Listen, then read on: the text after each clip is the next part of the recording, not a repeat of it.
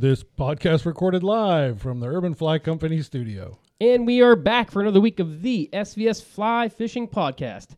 Around the table today, we have Urban Fly Company's Mark Burns, big man on the board. Chris Sims is back, and the guy who got out of a wedding to join us today, Jim Franklin. Good job, Frank. Uh, Franklin, sorry, Jim. Frank. Good job, Frank. That, that, that's my alias for this for this one. yeah, Frank over here has a question for you. Yeah, there are times that uh, family might listen to this podcast, so don't say anything stupid. I'm your host, Jay Thompson. Hey, we have a jam packed show for you guys today. Uh, we're going to talk to the fellows from OPros, uh, see what they have currently on their table.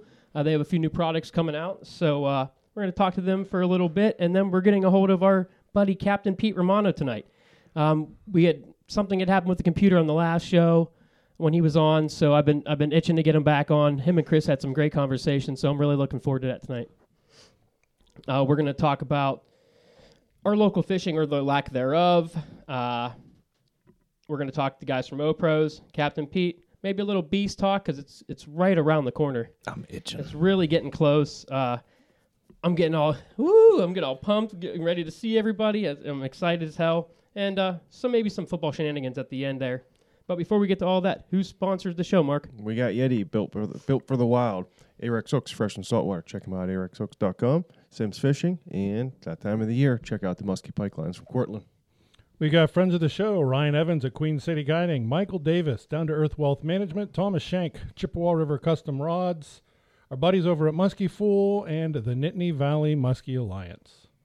Uh, speaking of Cortland lines, I just grabbed a couple.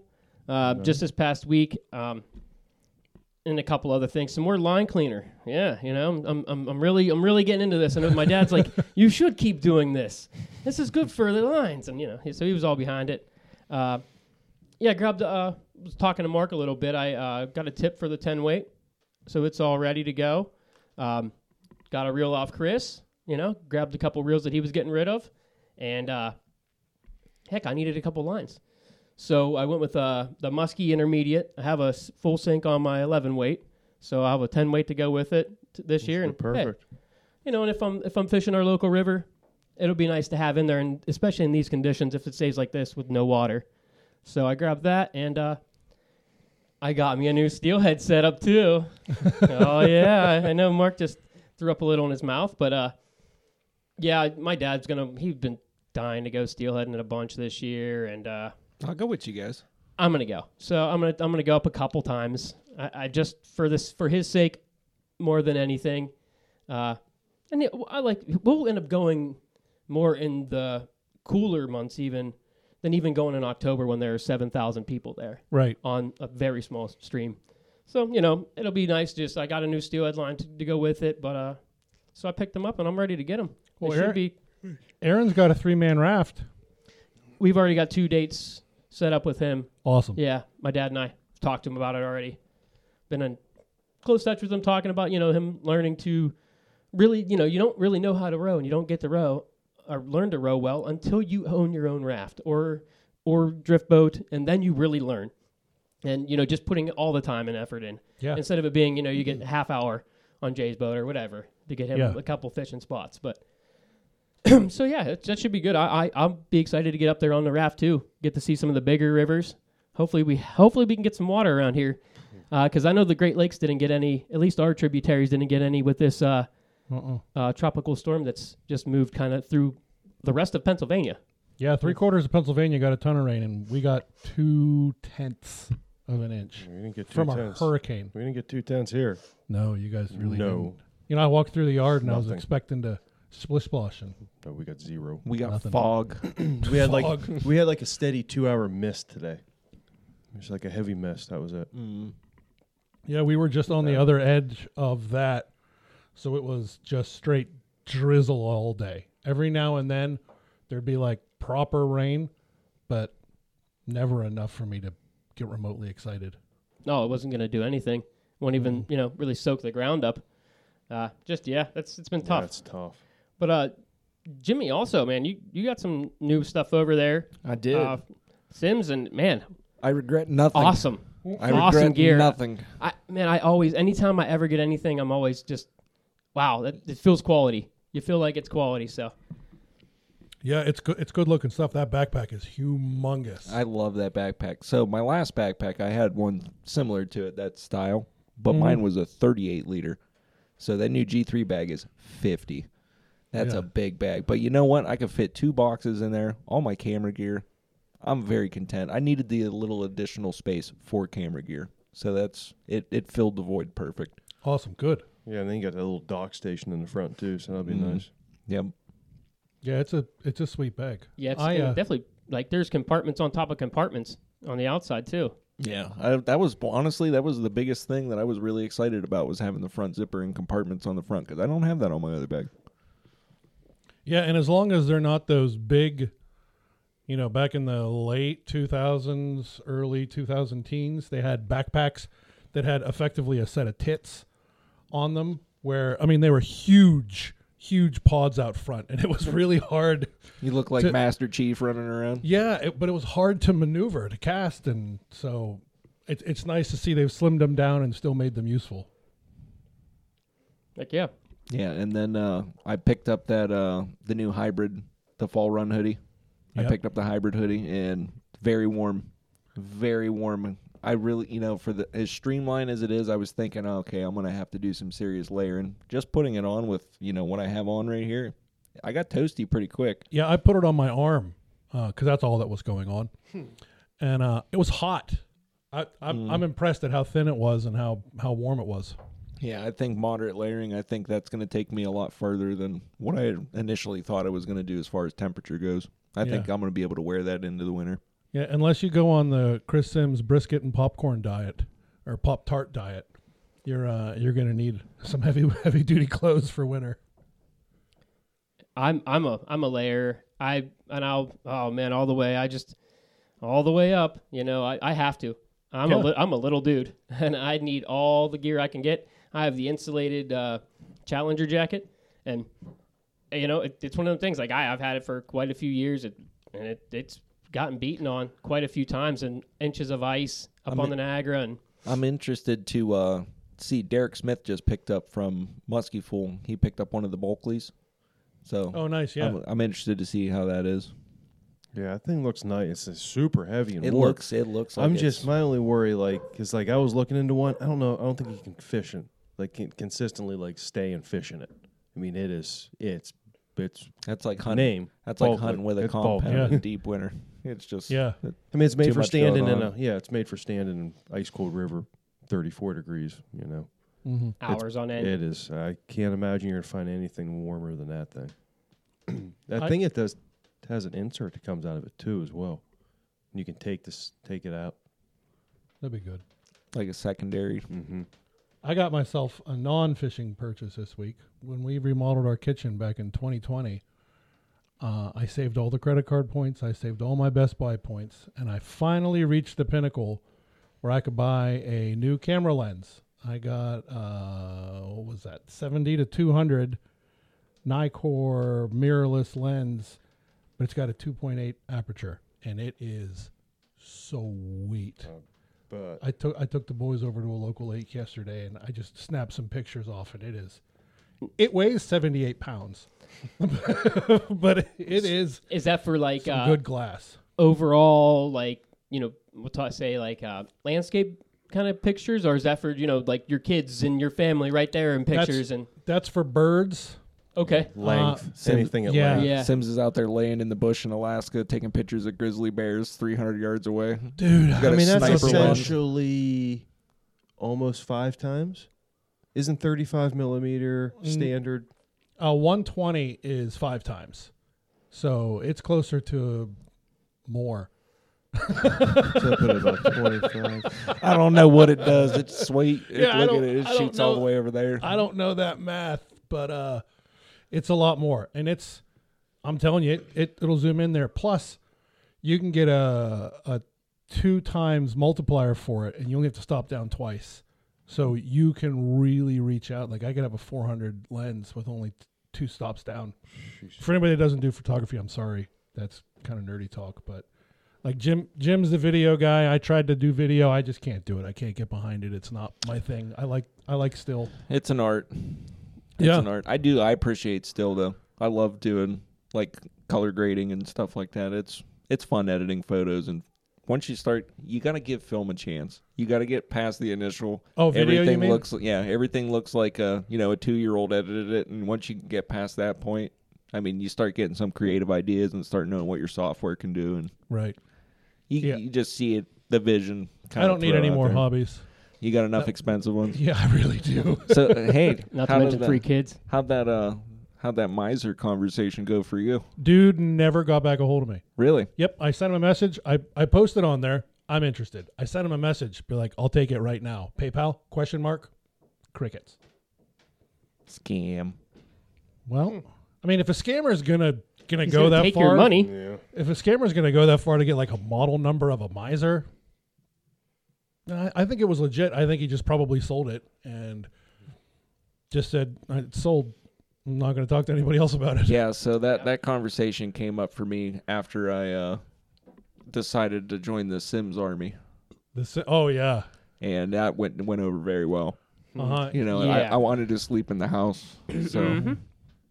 But man, 450 for that. That was a, yeah, that's a hell of a deal. Wow, yeah, that's that's really good. yeah. I was See, the I was is, I going to didn't- own that rod. Like I said, uh, after I started looking into it, that is, I think, different than the one I do have. So I don't know, but that's still size. Well, I don't know exactly what grain window and everything that lines up with. But I think it's a touch different. He said he had a 700 grain sinking line on it with 20 feet or something cut off the head. So I don't know exactly the Depends full on which specs head on you're it. using. There wouldn't be a whole lot left depending on what one you're using. Yeah, yeah, I was going to experiment with it. I mean, for I mean, 450 dollars is still a lot of money, but I mean, on a new No, Meiser, that it's one might double be, that. Yeah, that one might be bigger then. So that yeah. But Yeah. oh well. Uh, there are plenty other places that I can frivolously throw my money around. That'd be about time for Hatch to come out with a new color. oh God, please don't. Jolly Roger and a nine. Didn't we already try to get a stormtrooper? Yeah, that's well, and this they're doing the endless summer, and that endless summer reel is the same colors as their endless summer shirts. Well, the endless winter is white and blue. And the other guy's white. I already asked. Oh man, I would be all over a white. Walker. But even like a nat, I mean, I guess their other ones are natural titanium, so or like the titanium color. So, but oh well. I, yeah, it- you know, you're right. I've never seen a white anodized anything. You would have to. It would have to either be Cerakote or powder coated. If you wanted like a gloss finish on it, you would have to. Oh, can you imagine a matte white finish? Mm. That, yeah, I mean Cerakote, you can get a matte out of that. That'd be that'd be hot sauce. But Look dirtier than hell. Christmas is coming up, so So I did something today that might get me even a little more of that freedom to, you know, spend some money on some stuff that I've been wanting. I was the first one to remember my anniversary today. congratulations. My wife didn't Gotten say to that many years now. Oh yeah, my wife doesn't even remember anymore. So it's, you know, uh, we woke up and I didn't think anything of it. Blah blah. She, all right, I'm going to get going to get her kid. You know, but she had spent the night out, and I look over at the Alexa and I'm like, hmm, those are wedding pictures. Alexa always does something from that day, and it'll you know scroll through pictures that, of that Mhm. day from however many years ago. I'm looking. I'm like, what's oh oh yes it's the 24th okay so and i'm like oh yeah yes like you know what i mean as i'm walking outside as she's leaving into the car I said oh hey babe happy anniversary before you go i love you and you know. i was like man i nailed it What's funny is I walked in and I said to her, I was like, "Hey, congratulations and happy anniversary." And we talked a little bit. And she's like, "Yeah, I, I, I kind of missed the ball this morning." Jason said he woke up, looked at Alexa, and Alexa told him it was the 24th, so he ran out. I didn't try to play it off to her either she knows i'm not that smart it was alexa to help me out but hey you know i'll, We all- I'll take the win We Yeah. all know that first initial shock of, oh my God, that's the date today. You thought you forgot and you thought you were going to get yelled at for a split second there. We did, and we had. Uh, I had, man, I went up to uh, near Chris uh, yesterday. We were at a we were at a school up there for a football game, cheerleading. So I stopped. I got to stop in the market if I'm that close. If I'm that close, I'm gonna go see the creek for a second and stop What? in and. What creek? Exact. I've never. I was just. That's where I was kind of getting at. Uh, I have never seen that place that low, ever. Like I'm like, where could the trout even be? There, that and that was my worry is uh, I went to a lake on Saturday and I drove right through there as well and we stopped and we were going to creek stomp through there. And I was like there's nothing to stomp, guys. And I'm like there's got to be some holes somewhere where these fish just hole up, but I don't know, man. Yeah. They're in an eagle's belly right now. Oh, Yeah, it's e- they're either there or they traveled far enough away to get to some water. yeah, to safety, Yeah. hopefully. Yeah, I hope. But It even was- then, That's that wa- crazy. that water's not safe for them. Oh no, no, it's nothing safe. But yes, I mean, at least livable water. Yeah, yeah. You know, eh, hey, I was I couldn't believe that. Oh my gosh! I mean, it was Down low. oh, it was so bony. I'm like, it's just rocks. Yeah, I have. So for for like a day, they dumped water out of Kinzua last week, and I saw it, and I texted Mark, and I'm like, Mark, we're gonna get water. Oh my God, they're dumping water. 18 hours later, boop, they shut it back off. So we had, I think it was because it takes about 30 hours for the water from Kinzua to reach Franklin. Hours? Yeah, 30 hours. Okay. So when they when they raise when they release more water in Kinzua, it takes 30 hours to get to Franklin. And we had an extra half a foot of water for about 12 hours during the workday. hopefully, hopefully, and I know they will do this and they have done it. Hopefully they'll re- release some water in 2 weeks just because they know there's going to be a bunch of boats on there. That'd be great. I know that they have done that in the past. I believe, I, Mhm. and I, one of the guys who puts it all together, I think he has some uh, ties where he could pull some strings here and there. Yeah. Hopefully, there. I hope that or I don't know. Maybe this hit them a little more than it hit us. I, I don't know. That don't know. I don't know. Mm. It doesn't seem like it. I mean, it's not too too far from you. Uh, Well, I guess it's an hour or so. But um, hey, we're gonna come back with the guys from OPros. I can't wait to talk to those guys. Hey, we're back with Dave Jacobson of OPros. Uh, hey, Dave, why don't you give us a little introduction uh, to yourself and the company, and uh, let everybody know who you are. Sure. Thanks for having me, guys. Uh, Dave Jacobson, Opros Fishing. We're over here in Wisconsin, uh, just getting ready for fall fishing, which means muskie season for us. So we're excited about that. But um, yeah, Opros Fishing's been, geez, six or seven years now. Um, just me and my two brothers mainly. Um, and then our family, used to help out a ton when we were still hand assembling everything in our basement. Um, but uh, yeah, we just kind of started this thing off on a couple ideas we had that helped us out while we were out fishing uh, and thought it could help other people. So we just kind of ran with it. I was still playing hockey, just coming out of college. Uh, my brothers were both building houses, still building houses. And um, we kind of just bootstrapped this company. And uh, the first product was was pretty crude, but we got it out there and started to started to make a little headway in the market. It was the first third hand rod holder ever.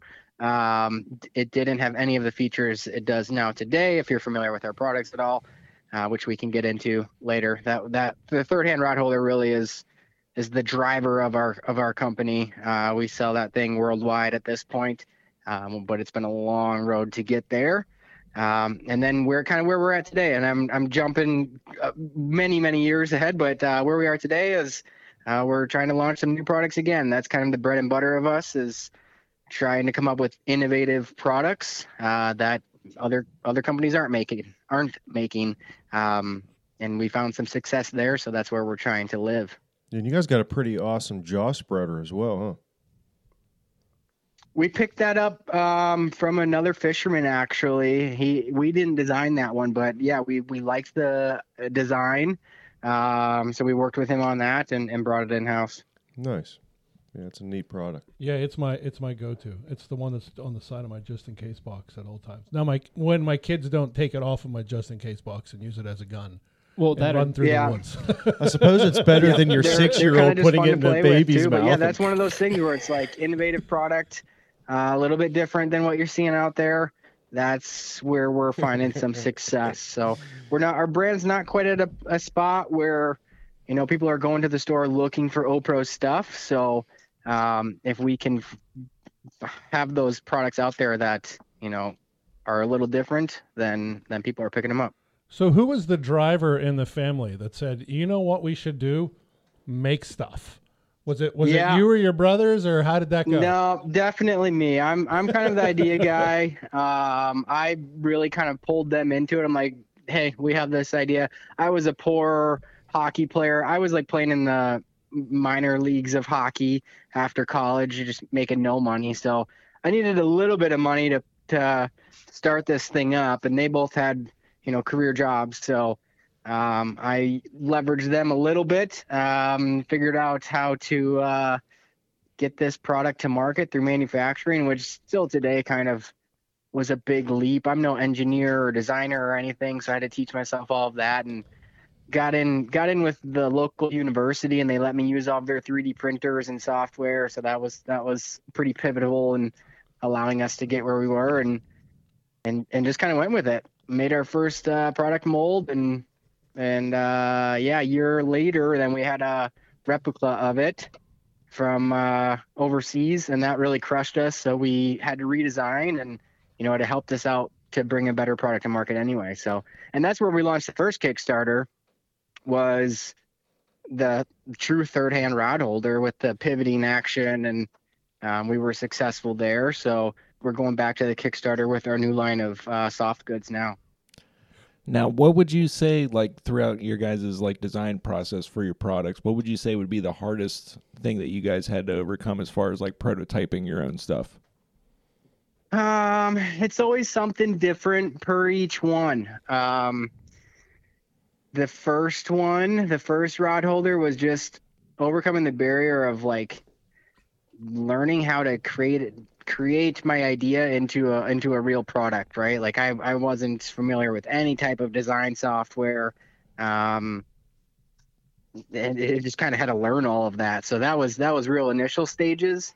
Um fast forward to today this new product we have coming out um the uh especially the one box uh, modular gear case there's a fly tray in there and the foam is uh kind of channeled from the top down. So when you put your fly straight down the hook, the bend of the hook finds one of those channels and seats itself into that foam. It was really hard to find a manufacturer to help us do that. Um, it kind of has a couple different um, facets of manufacturing in this one piece. And um, yeah, we really pushed the envelope with that one. So it's always something different. There's always different obstacles you got to overcome. That's awesome. So with your products, you're always looking to kind of cater to making the experience a little bit easier. Um, That's the big thing. Yep. Convenience or like c- convenience or efficiency really drives success, right? So that's where we want to be. Yeah, and my first product was uh, neither. Uh, I was not driven it to driven to it by either. Uh, I'm a I'm a big hockey hockey dude, and I was like, "You guys have a fishing net that's made out of a hockey stick? I need to own this immediately." And Yeah, it's- appreciate it's- that. It's an Um, awesome net. And that that comes from our background, right? We all three grew up playing hockey, and uh, we know it's a durable material.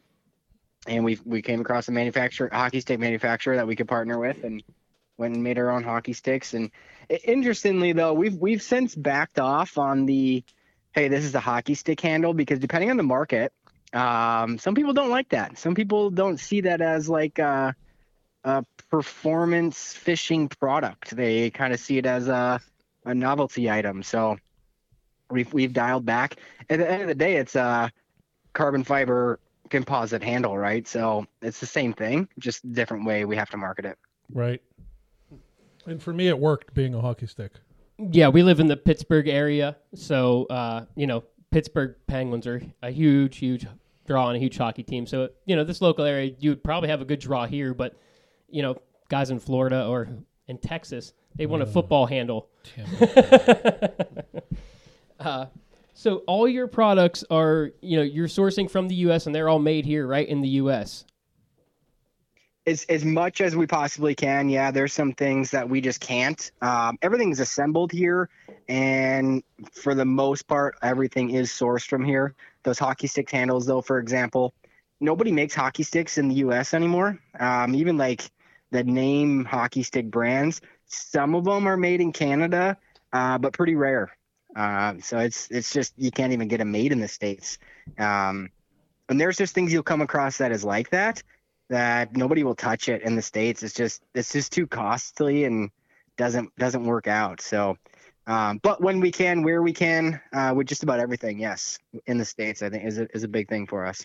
And that's really what Like our, our rod holder, sorry, our, our rod holder is fully, you know, we we manufacture it, plastic injection, mold it in Wisconsin, uh, assemble it in Wisconsin, ship it out of Wisconsin. So, yeah, that's that was a big driver for us.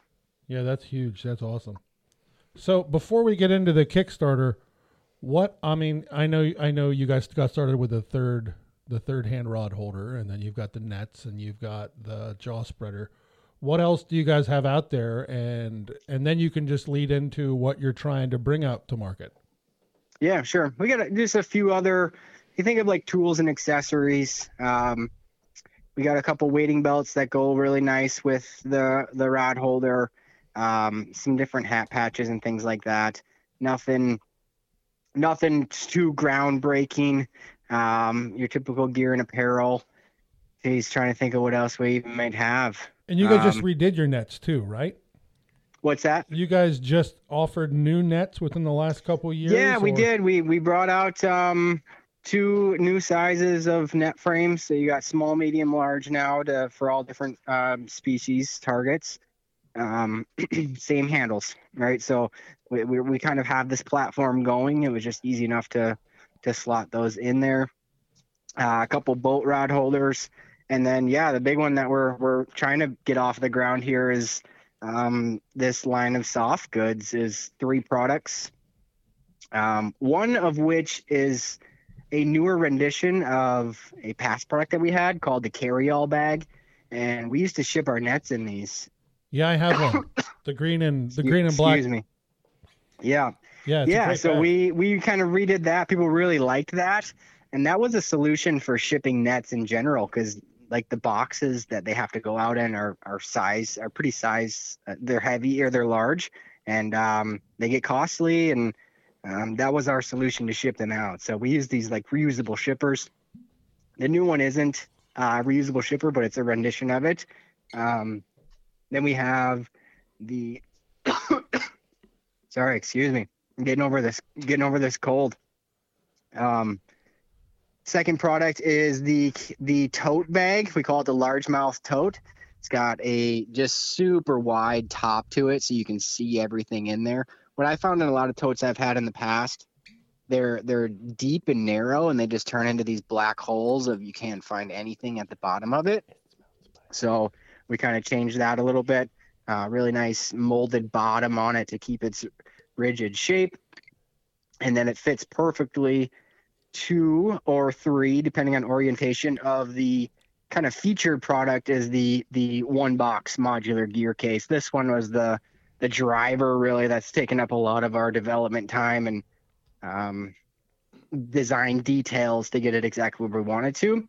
Think of like a uh, a super premium boat box, right? Like everyone's got those plastic uh, boat boxes. Um, I think Cliff has some. You know, you've seen them out there. Man- Montana Fly Fishing Company has some.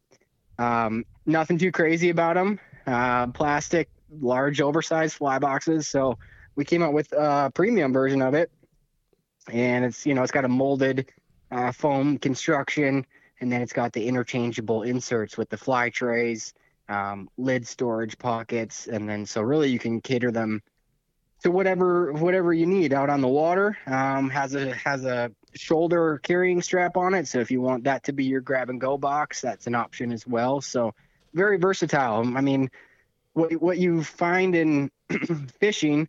No day's ever the same, so you always need different stuff, and you're going to different bodies of water, whether it's in your boat or somebody else's boat or wading you're always going to need something different. So being able to use that one piece and kind of interchange things in and out as you need, uh, we we really wanted to stick into that lane, and uh, we're pretty pumped with what we have. So we launched those three those three products on uh, Kickstarter, and they're they're live right now.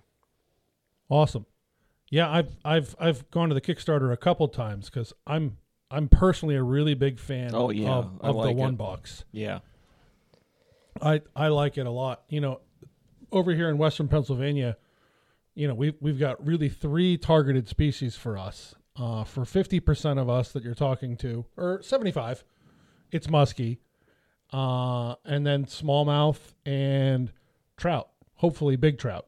Yeah, I mean stripping streamers for trout. You know, and I, I'm more of a smallmouth trout guy, and it looks like you can have just two pages worth the just you know fly after fly after fly, plus all your leaders, whatever else you would need if you were gonna you know hike your way into a, a, a trout stream. You can just throw that thing over your shoulder, and it's it's your one and all go. Is that what you guys were kind of going for? Did we lose you? Yeah, absolutely, Oh, absolutely. okay. I mean, everything in one box, right? that's that's the goal. Um, but yeah, to the muskie guys, I mean, this thing started as a strictly musky uh, fly box. Like we made it massive. It, it it holds up to 15 inch flies straight across. Then obviously, you know, like you do in any other old fly box, if you to curl the tail and you can get a little bit longer. But you know, rare you have those monster flies over 15 inches anyway. Um, and that's where that self-slotting foam really comes into play is those large hooks. A lot of times those hooks are buried in layers of uh, deer hair, right? So you can't even see it. So trying to seat that fly into a slot that you can't see the hook, it's just annoying. And then what do you end up doing? You end up throwing all your flies just in the box, and then they all are in a big jumbled mess at the end of the day. So I feel tar- that's that's where it started. Yeah, go ahead. I feel targeted right now. I'm glad, I'm glad you we felt all some do type it, man. I mean, because it's just it's annoying to, to try and stick that fly back in there when you can't can't see it. So and and they're um, all the this same. will help with that. the hundred dollar cases and the fifty dollar cases, they're all the same. I I always have a problem slotting those six aught hooks into there, so I just end up stabbing it or just throwing it in the box and saying "eff it." and you stab Exactly. it. Yeah, you stab it so many times, and you end up just ruining the piece of uh, Yeah. foam that's in there. Yeah, so I'm I'm I'm excited to try these out. Yeah, and then I mean to add to that again, going at the musky crowd, which that's where it started. The our our foam is about twice as deep as a standard uh, fly box foam for those larger hook shanks, right? So I think typical fly foams are, you know, if you go get a standard like box off the Cabela's floor and it's a dry fly foam, it's gonna be like five millimeters thick, maybe. We're at about twelve to thirteen millimeters deep, so it'll Yeah. hold those larger flies. But you know, a, as we're designing this thing, we're like, yeah, we want it to be a little more versatile than just the musky crowd too. So that's where we started, you know, adding that modularity piece to it, um, and and it really grew from there. Now let me ask you: Can you put? I I see where you can put a second leaf in there, like you can with one of the MFC boxes. Can, is that a problem with musky flies? Does it squish them down too much, or is that are they sized appropriately? Do you know what so I mean? for if yeah, if you're going strictly musky flies, um, like large double Buford, single Bufords, whatever you want in there, I would recommend one fly tray in the lid and one fly tray in the base. So you got a double sided.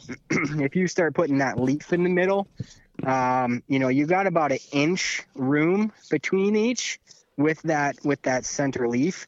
Um, so depending on the angler, right? Some guys don't care if they get smushed. Um, some guys really care if they get smushed. Um, if you don't care, then you can put that center leaf in there, and you can get a third one with musky flies. um, and then you can actually go back to back on that center leaf and do four fly trays. That's mostly going to be for strictly trout guys that are, you know, you got from dries to nymphs to midges, a lot of smaller stuff. Uh, but now you got, I mean, you could fit thousands of flies in that thing if that's the route you're going. But musky flies, yeah, I'm I'm going just two fly trays in there, and then with the with the MOLLE Velcro on the on the lid, you can put another tray on the lid of that thing too, oh yeah. Uh, so like on the outside. are they are they hook and loop fastened on the back? Yep, yep, that's how those trays pop in and out. Um, they just have the Velcro on the back. Okay, so you could put a strip of Velcro uh, anywhere on your boat and pull your Yeah. pull your fly boxes out if if you're you know if you're lucky enough to have a, a boat or a raft or a, dirt boat. Yep, yep. Since we've been testing, I have a couple different Velcro dock stations on my boat. um, and then in my car too, actually, so I can throw some trays in there. Um, and then what's really nice, actually, too, to not underplay it is that lid pocket for all of your tools.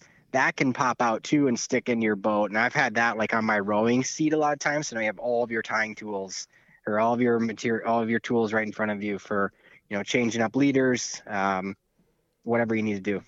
And I know a lot of times, even just for drying your flies before you put them back into your box, because I've had flies bleed on other flies and colors now are mixing, and you know, because I just throw them right where you know any eh, right next to any other fly like an idiot. But uh, you know, that'd be nice to be able to Velcro. You could dry for a second before you even throw it back into the box. Yep, yep. Uh, rusted hook shanks are not good. No. So so uh so you've got a, some backers on the Kickstarter. If you are there certain progressions you'll go like it looks like your goal for the Kickstarter is let's call it 35,000. Uh if you guys get to 20, are you going to do the one box or is So Is yeah, it- getting into Kickstarter a little bit. Um, to be honest, right now it's it's we're off to a very slow start. You want to kind of uh, have a, a a little bit of a bubble up front to get some excitement going. Um, I think what we're finding the difference in this product versus like the rod holder price points. People need to think about it a little bit more. Whereas that Right. rod holder was twenty bucks, there was no thought, and we we hit the ground running with that thing. So this Kickstarter, I'm hoping to kind of push a little bit on the back end. Um, you know, time is going to be running out, and hopefully we can get to people to make some decisions. But um, so that's that. That's mindset of it. Kickstarter itself, though, it's all or nothing. If we don't hit our goal, we don't get those funds. Nobody gets charged, and nobody gets a product, right? So it's it's uh, that's that's just the nature of the beast with that. Um, Gotcha. it's a it's a pre-sale. It's a crowdfunding platform where they they house pre-sales, right? So um, we do need people to go on there and and you know, buy some of those packages up to 40% off i will add right now on some of that stuff so it's a hell of a deal and we're trying to deliver these things in january right so it's not terribly long of a wait um, we'll turn around as quickly as we can but we do have to hit our funding goals Yeah, well, I'm gonna go on uh, tomorrow morning, and uh, and I'm gonna back it. And you know, I I got the email for it, and I said, uh, you know, we have tens of listeners who might be very interested in in one of these products. i love that i'm talking to all 10 of those guys so, so I wanted to have you on because I really want to see this suc succeed because this thing look, looks awesome. Well, it's like uh, I'm thinking like for like even like myself, guiding wise, that's gonna be a perfect box. Is like just like that'll be like the home box. So that'll have like all of my go tos. That'll have your wire, all of your other crap that you need in there. So if I have to pick up and go walk and wade, at least I know what's in there. It's got everything I need. Throw it in the bag. I'm gone. You get in the boat. That has every. You know, I mean, that at least can be one box. It has like all of the mainstays in it, and then Yeah. it has everything else you need. So Absolutely. it's kind of like a It's a confidence box. You can use it that way, but plus has everything else in it. So I mean, it's just you don't need any Yeah, but like, extra crap like or extra out bag. of, like even if you were to get out of the raft and, and go walk, you know, 30, 40 yards, you could take that with you and you know you have absolutely everything that you would need. yeah, 'cause so many times you switch from the raft to go wading, or then you go from wading, you hop in the boat, or what vice versa. Then you leave something in one thing or in another, and then that way it's all right there, and you don't got to worry. It's not in the bag attached to the raft or something else. It's real. or let's say you don't have any water and you float down to a spot and you're like i'm going to get out and i'm going to walk to some water and i'm going to fish this hole for an hour and a half on the bank you can just grab that throw it over your shoulder and Yeah. you're squared away. No i like it. I think it's a great idea. Uh, and the, to me the the two biggest features are that the foam is big enough for six aught hooks and that it it, it comes with uh, or it has accessibility for a shoulder strap. Because when i'm you know right now when i walk and wade i take that big old Simms reel case and i just again feeling targeted i throw my flies in one section i throw a couple reels in the other and then i've got my my the rest of my gear in that in that zipper pocket. But this thing is significantly smaller than a giant reel case. And the magnets. I am a slut for magnet technology. So the fact that I can use this in my boat without having to zip it up every time. If it wasn't for you, our Yeti things wouldn't have got recalled from you sitting and chewing on the magnets and the flips. If they weren't so delicious. you guys are you guys are hitting everything. You're selling it for me. I appreciate it. Yeah, absolutely. I mean, It's a one thing idea. that surprised me while product this thing is it, it, it truly is everything's in one box. Like I'm going fishing, I'm like, all right, what do I need? And you're just like, yeah, all right, everything's right there. Like I don't even have to think about it. I grab that one box and I'm it's it's kind of a game changer for me because I fish out of a boat primarily, usually my own. But even when I'm going to my buddies, it's like I got everything right there.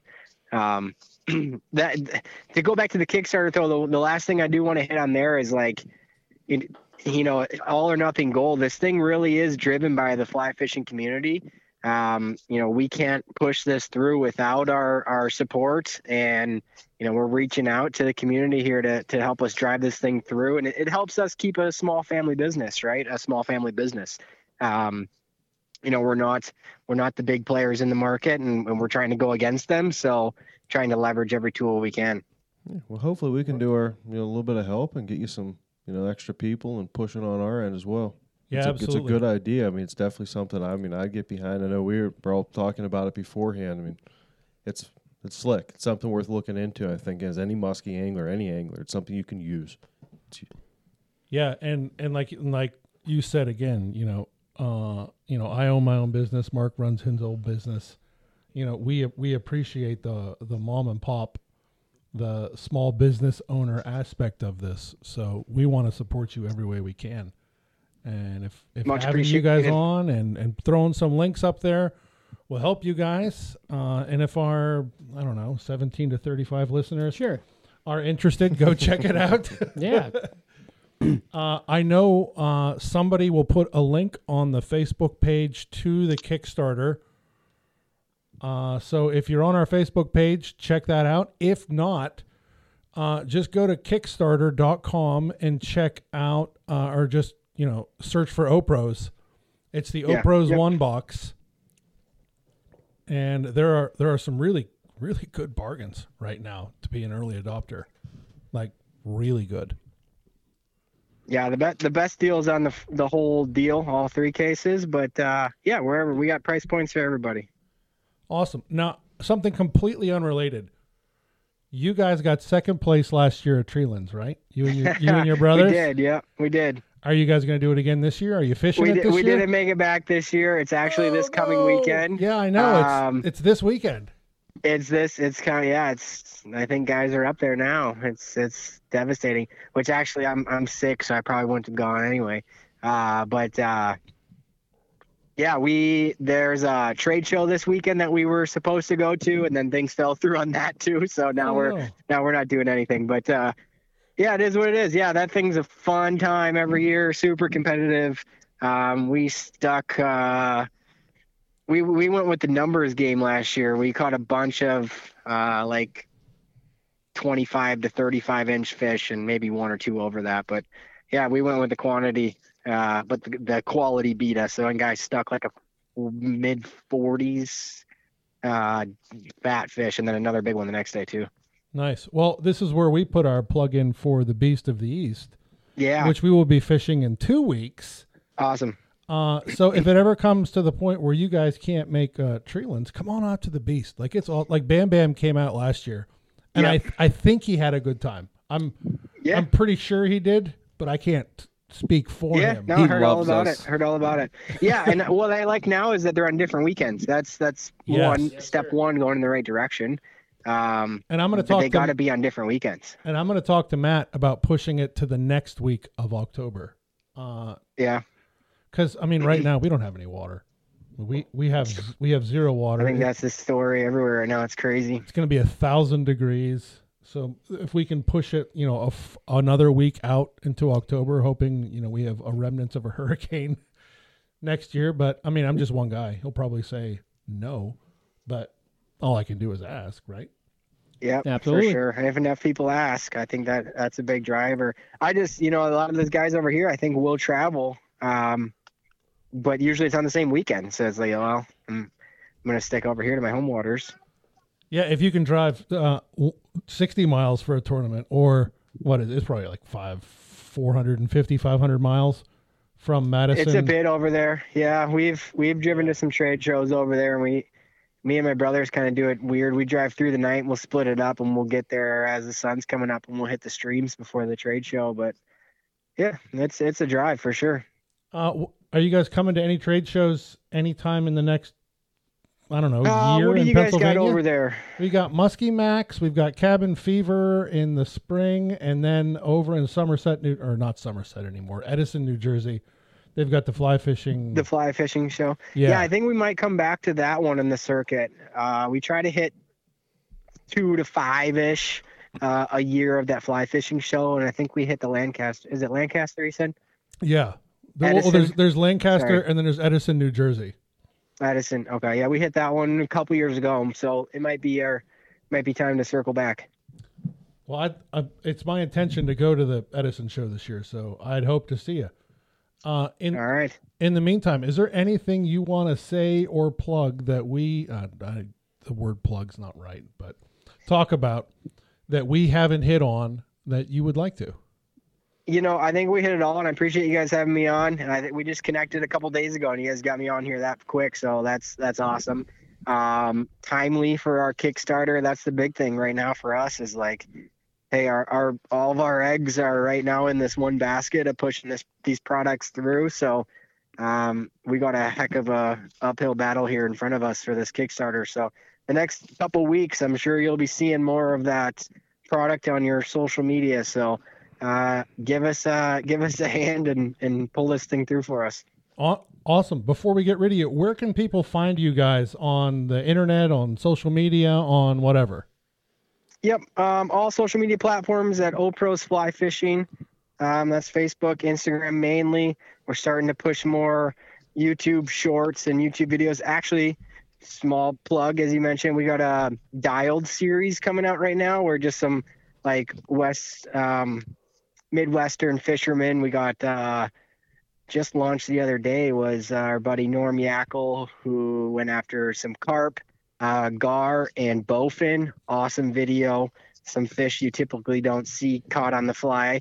Um, and then smallmouth coming up and some trout coming up and then we'll get into some some muskie as well but it's a good little series on uh, midwest fisheries and and some tips and tricks um, so that's on youtube and and social medias and then our website is oprosgear.com so definitely reach out if anyone has any questions feel free to reach out you'll most likely get me Hey, well, thanks, Dave, for joining us tonight, and uh, hopefully we'll be all getting one of those boxes in January. We'll all be behind you. I appreciate it, guys. Thanks so much. Have a nice night. You too. Thank you. And we are back. We've got Captain Pete Romano on the line. Uh, Pete, what have you been up to, man? What's up, guys? How you doing?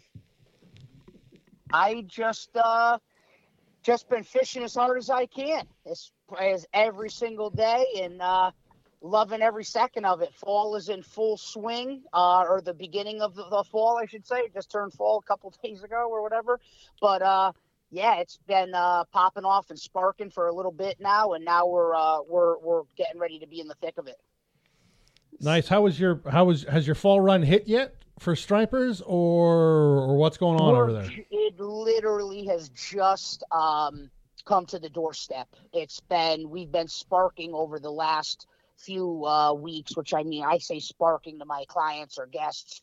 Like um, you know, you may see a dusk blitz, you know, one night, but it's not guaranteed. And then you know, you may see a little, you know, a little something on shore, you know, so a lot of bait starting to pull in and sit on the reefs. Tons of bay anchovies and silversides are schooling up, but you don't see the bass yet. And then it's just literally now I'm starting to see the mixed bag of fish, and the stripers are starting to take, uh, you know, uh, lures or flies during the daylight, which is a big indication.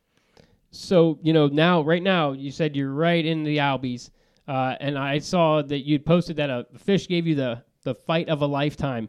Uh, you know, was it just be the, just a normal sized fish that just had a little more vigor? was that just a big one, or you know? Yeah. So tell us a little bit about the Albies.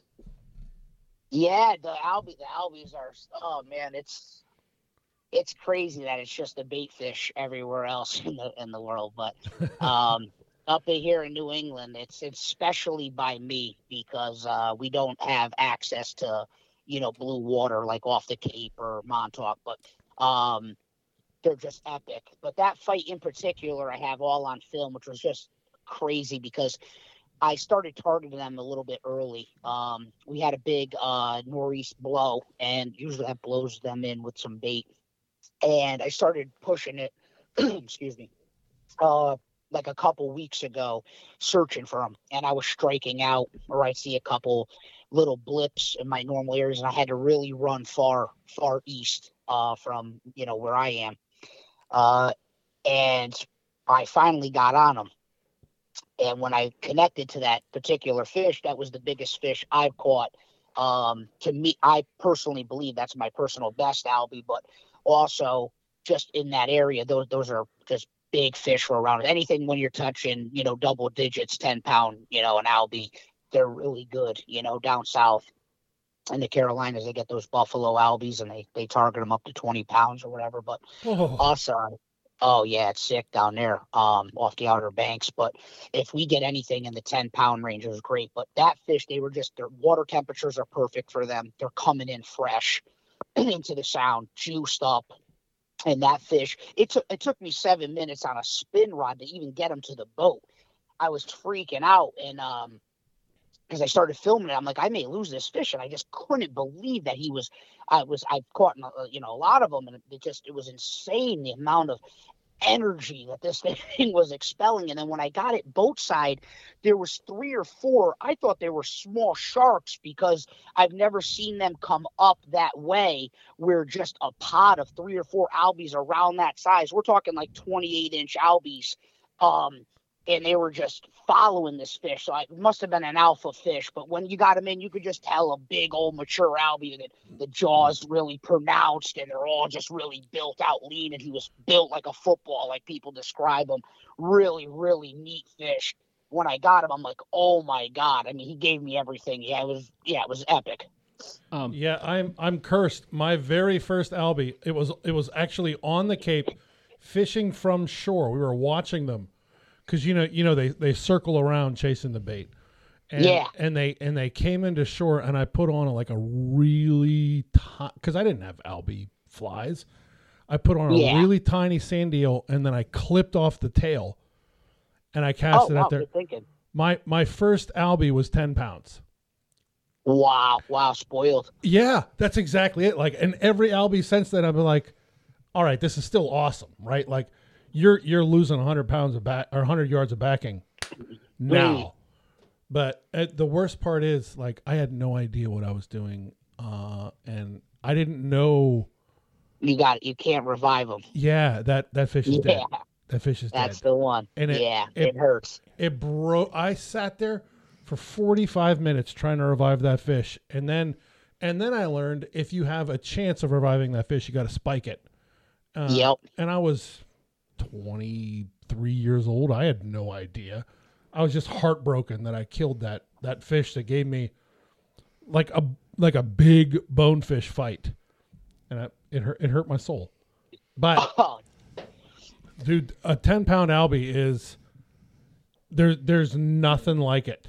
So I mean, I was gonna ask how uh, how heavy a gear were you using? Because I, I know you caught it on some kind of it was it was gear rod, but uh, Yeah. are you using like heavy heavy action stuff or what are you using out there?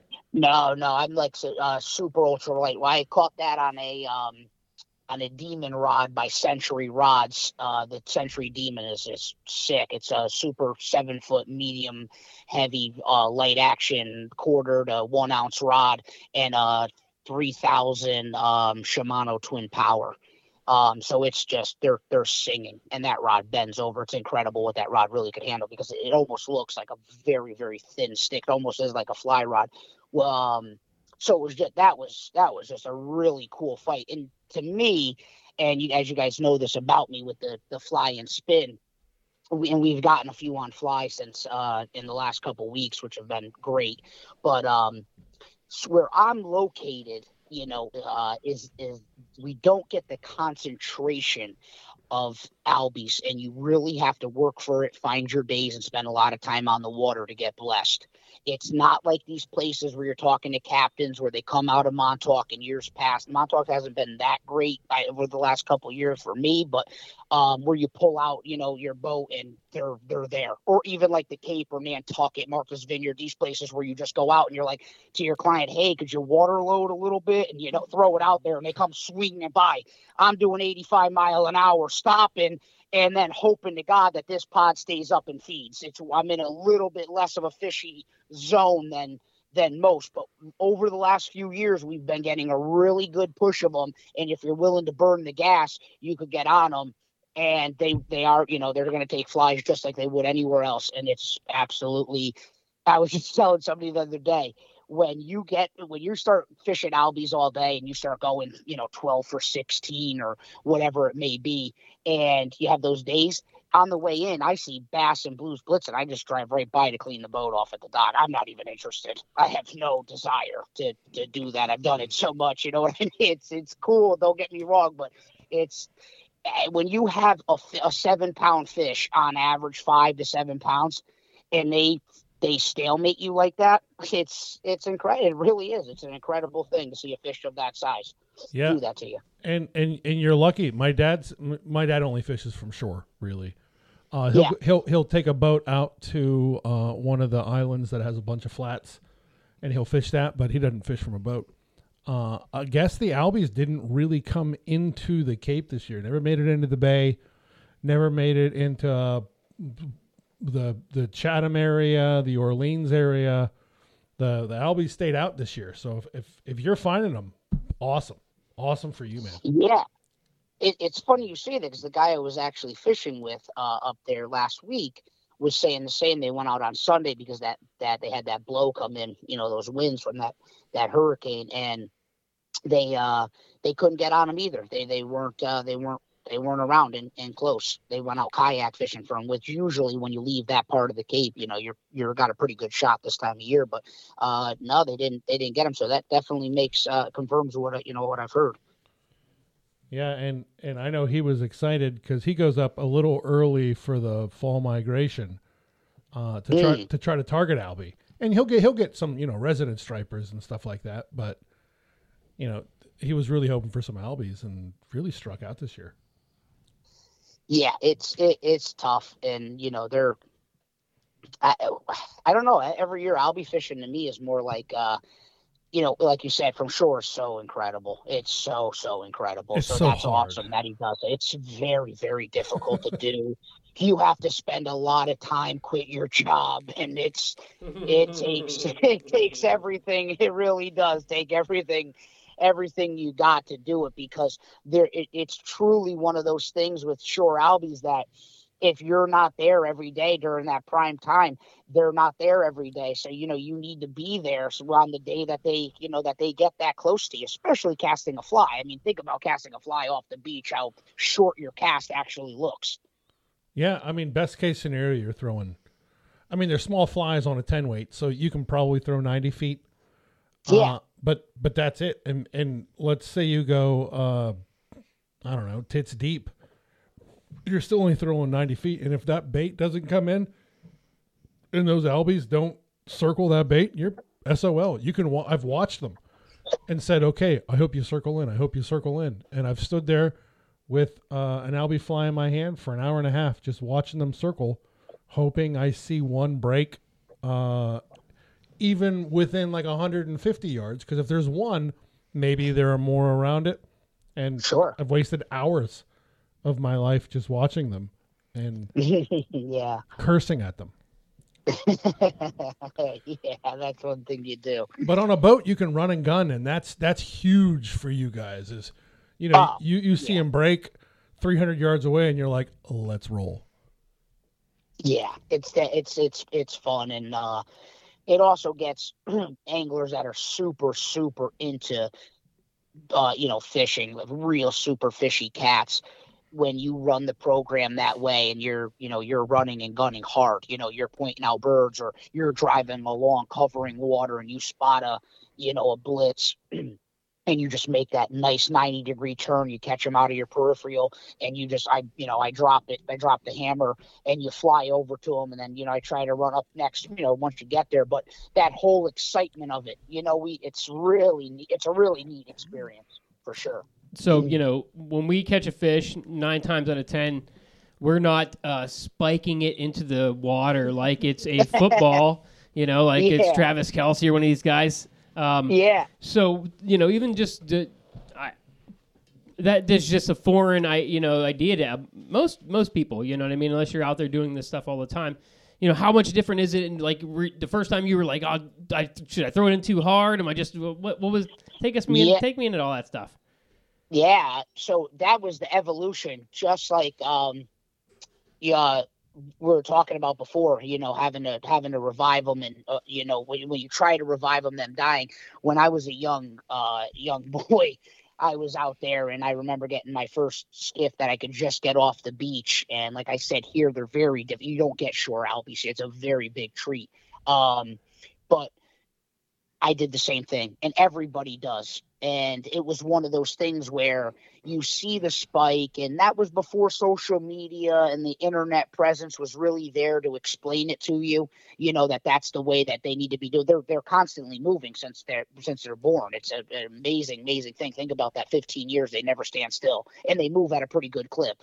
Um, you know, like where a shark never stands still, but he's kind of just swimming. These things just are on fire. They're not, you know, on fire pretty good um, their whole life. So when you take them out of the water, I did the same exact thing. Oh my God, this moment you finally land one, you're like, oh, you know, it's it, a big thing to a young, you know, young angler and or beginner, whatever. And uh, you know, you do the same thing. You revive. You got your their tail in their your, your hand, and you're trying to push them through the water like you would a bluefish or a bass, or and uh, essentially they sink to the bottom. Yeah, they they they die. It, it's it's tough, you know. And then you you learn, and then the evolution of the spike of getting them back in is that rush of water and oxygen. I think one, you know, jolts them and wakes them back up, but two, that get, gives them that momentum to keep going because they don't they don't come from a position of chill. So when you drop them like that, it's you know that's it. They're already on their they're on their way. Uh, the way that they're built is so aerodynamic that I noticed over the years, and I think other uh, anglers do too that do this enough, is how you know how aerodynamic they are. You don't have to bash them into the ground, you know, like a football. It's more of a just a drop, you know, just a small release and just move your arms in that direction and they just go right in. Because if you start trying to do that crazy you know you're all juiced up and you shoot them off the side of the boat a lot of times they go sideways you belly flop them and that doesn't always kill them i mean they keep they'll get going but it doesn't look as good and you don't have to do that and smash them into the water Right on. Thanks for yeah. that. Yeah, So- hey, news to me. I, I again, I've never been on the ocean fishing. I hope my first experience on the ocean fishing is with you, and I, I really, we really got to get in touch about that. But uh, before that, Sure. we we uh, we missed the last podcast with you, and that was really in the highlight of uh, your striper season. Um, take us back through the spring and how striper season went for you, and and how it, you know it's going to be heating up in the fall. Sure. Um, yes, spring was really, really good. Um, we we had a great, great spring run. Um, then our big fish migrated in. We had a really fun time with that. They they came in early. Uh, water stayed cold for a while. We had a lot of fun with big migrating fish. And then uh, the summertime comes, that water temp moves. They start to go out to their summer haunts. You know, they're hitting on reefs and we target them deep. And I think on the last podcast, we kind of broke down trying to get down to big fish with a fly. And if you're, you know, what you really need, these eel patterns, weighted flies. Uh, Mark sent me a picture of two flies that I, I, I want them so bad I could taste it because I want to put, I want to put, well, I want to put a 40 pounder I want to post it for you. But, um, I think we have just- one in our you- hands right Yeah, now. I, I have yeah, I have four Dude. of them in my possession right now. cool. I'm, going to use them for muskie this fall, and then I'm coming up to the Cape in June, and I'm just going to bomb these bad boys out to a channel, and I know they're going to slay. I Oh, they're they.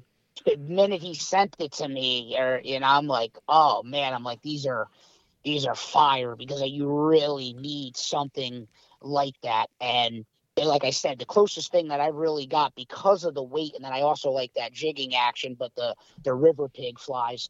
Um, but yeah, getting it down there, you know, using those those heavy grain lines, and you know, it's it it it really is difficult. It's super difficult to do and land one on the fly, but it's very very cool to see that size fish come on, you know, come off the fly. Yeah, these are these are two hooks and then I think four shank, Three. three shank eels with double barbell eyes, uh, epoxied in, and they're they're every bit at eleven inches. Yeah, they're they're Yeah. fired. Yeah, they're eleven inches, and I got Yeah. two. I got two in pink because you know the pink sluggos slay, and I Oh. got and I got two in black. Oof. Yeah, those are the colors, buddy.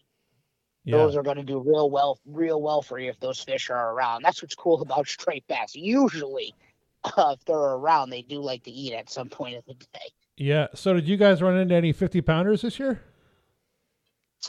we got uh my buddy Devin got one right on the right. I, I don't really weigh a lot of my my fish. Um, this year's been a big a big year over the last two years, three years of me just you know handling these fish and and watching you know social media and and all these anglers out there um you know handling handling fish and handling them properly. And i just i you take a something you know an animal like that out of the water and you start holding them vertical on a boga it, it you know enough with the we we do do the grip and grin. We love it as anglers. We think it's so cool. And i've broken down that psychology the other day with somebody but anyways i don't weigh many of them because i just kind of know i put them right i have a, a tape measure right off the side of the boat so it's right on there we get a measurement i kind of estimate i mean if it's a super big fish um you know i'll, I'll do a girth and i just kind of know just from catching so many of them over the years but we've had a couple just touching that which is really really big you know in my neck of the woods. Yeah, and that's the thing is like, you know, like when you land a fish, you know that's a forty pound fish, and then you, Oh, and you know when it's a fifty pound fish, right? Like that Yeah. that head is unmistakable. it's This is a 50 pound fish. incredible yeah it's really it's really interesting to even see the difference between a 44 45 inch fish to a 50 inch fish um and i remember you know uh the night that he that he got one just recently the the most recent one was uh devin my buddy devin and i took him out there to do it and uh he we drifted and drifted and drifted and drifted. I said, you know, stick with me. It's a tough game. It's the middle of the summer, coming out to do this." And he knew right away. He's a very experienced angler, and he said, "Pete, this is a this is a serious animal here." And when we got our boat side, you know, he was like, "Holy shit!" You know, it it really changes the difference between like, "Oh, I got a 35 inch striped bass. It's a really awesome fish," and then when you pull something like that out of the water, and I don't care, if fly spin on a chunk it's it's definitely very cool to see those big pronounced scales and that big eye and the oh, jaw Oh God, and that it's a white different animal.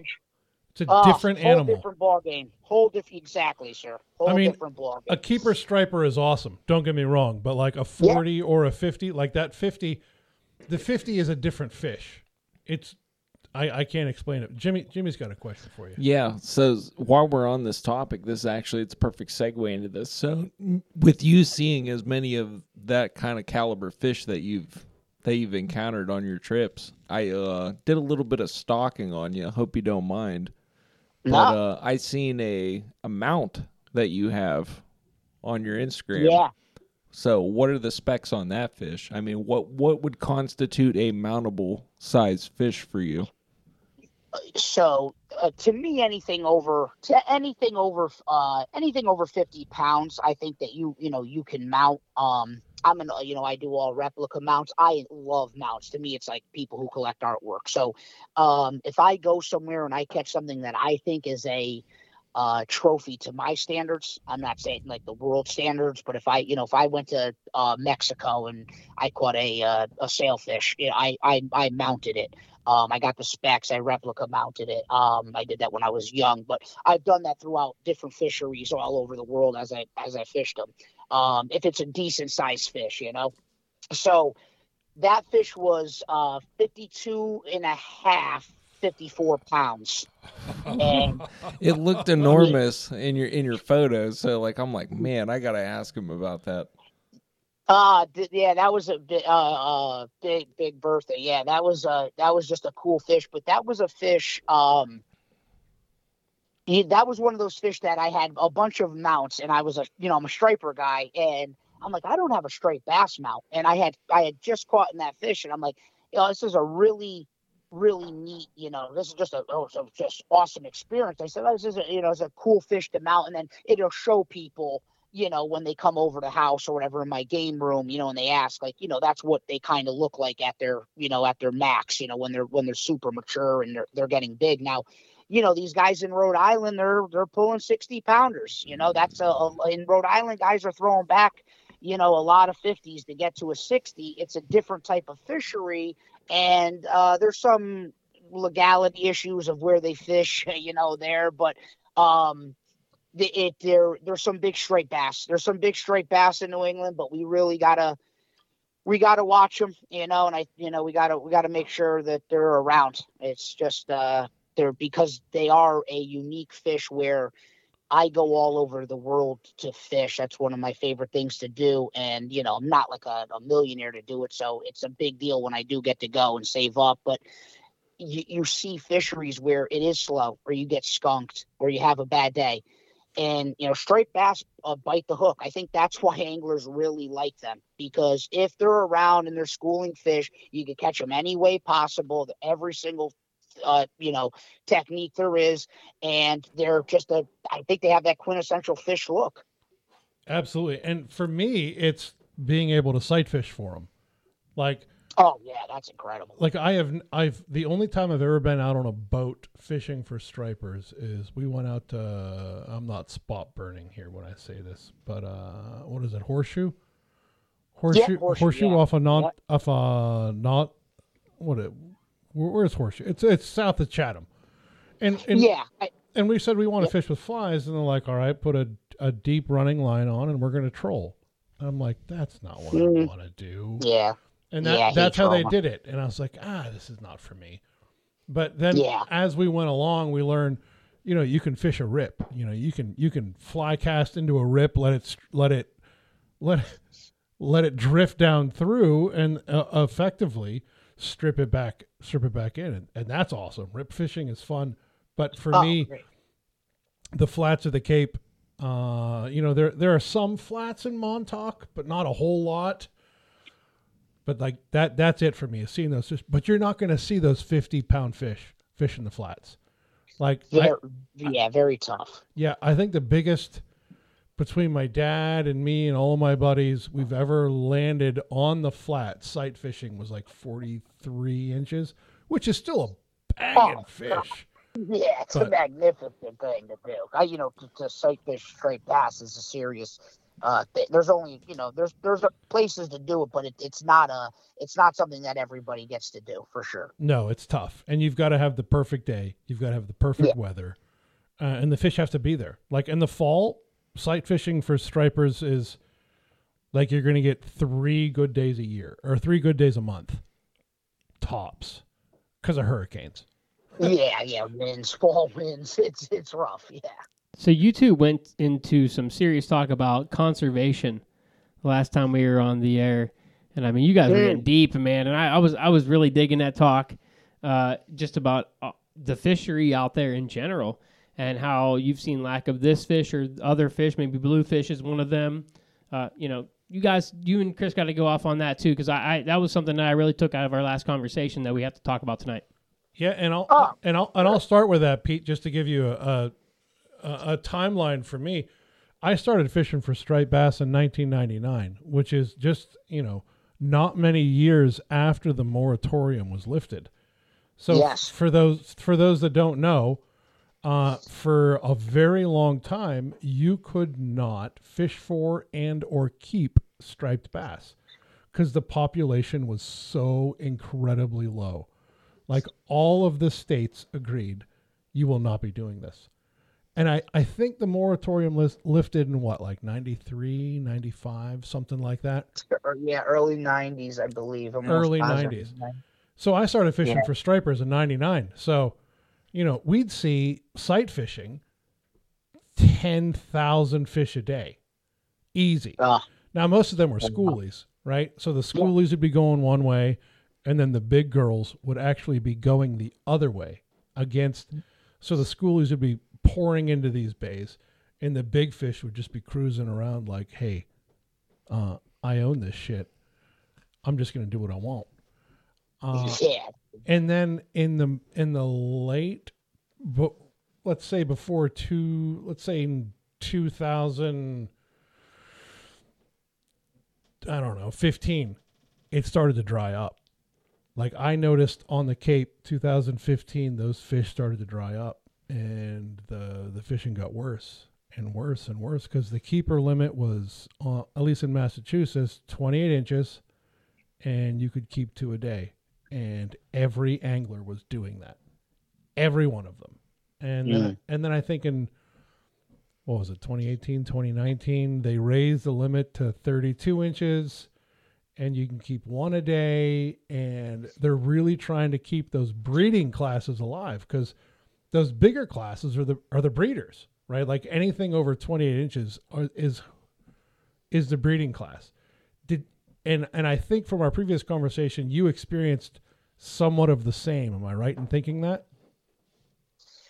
Yeah, yeah, ex- exactly. Um, you know, and I think that within any any one of our fisheries, whether somebody's here for striped bass or wh- whatever the whatever the fishery is, is you know protecting it, and especially when it's as vast as striped bass fishing. And the I think we talked to touch base, if I don't remember, on the culture of people wanting to eat striped bass.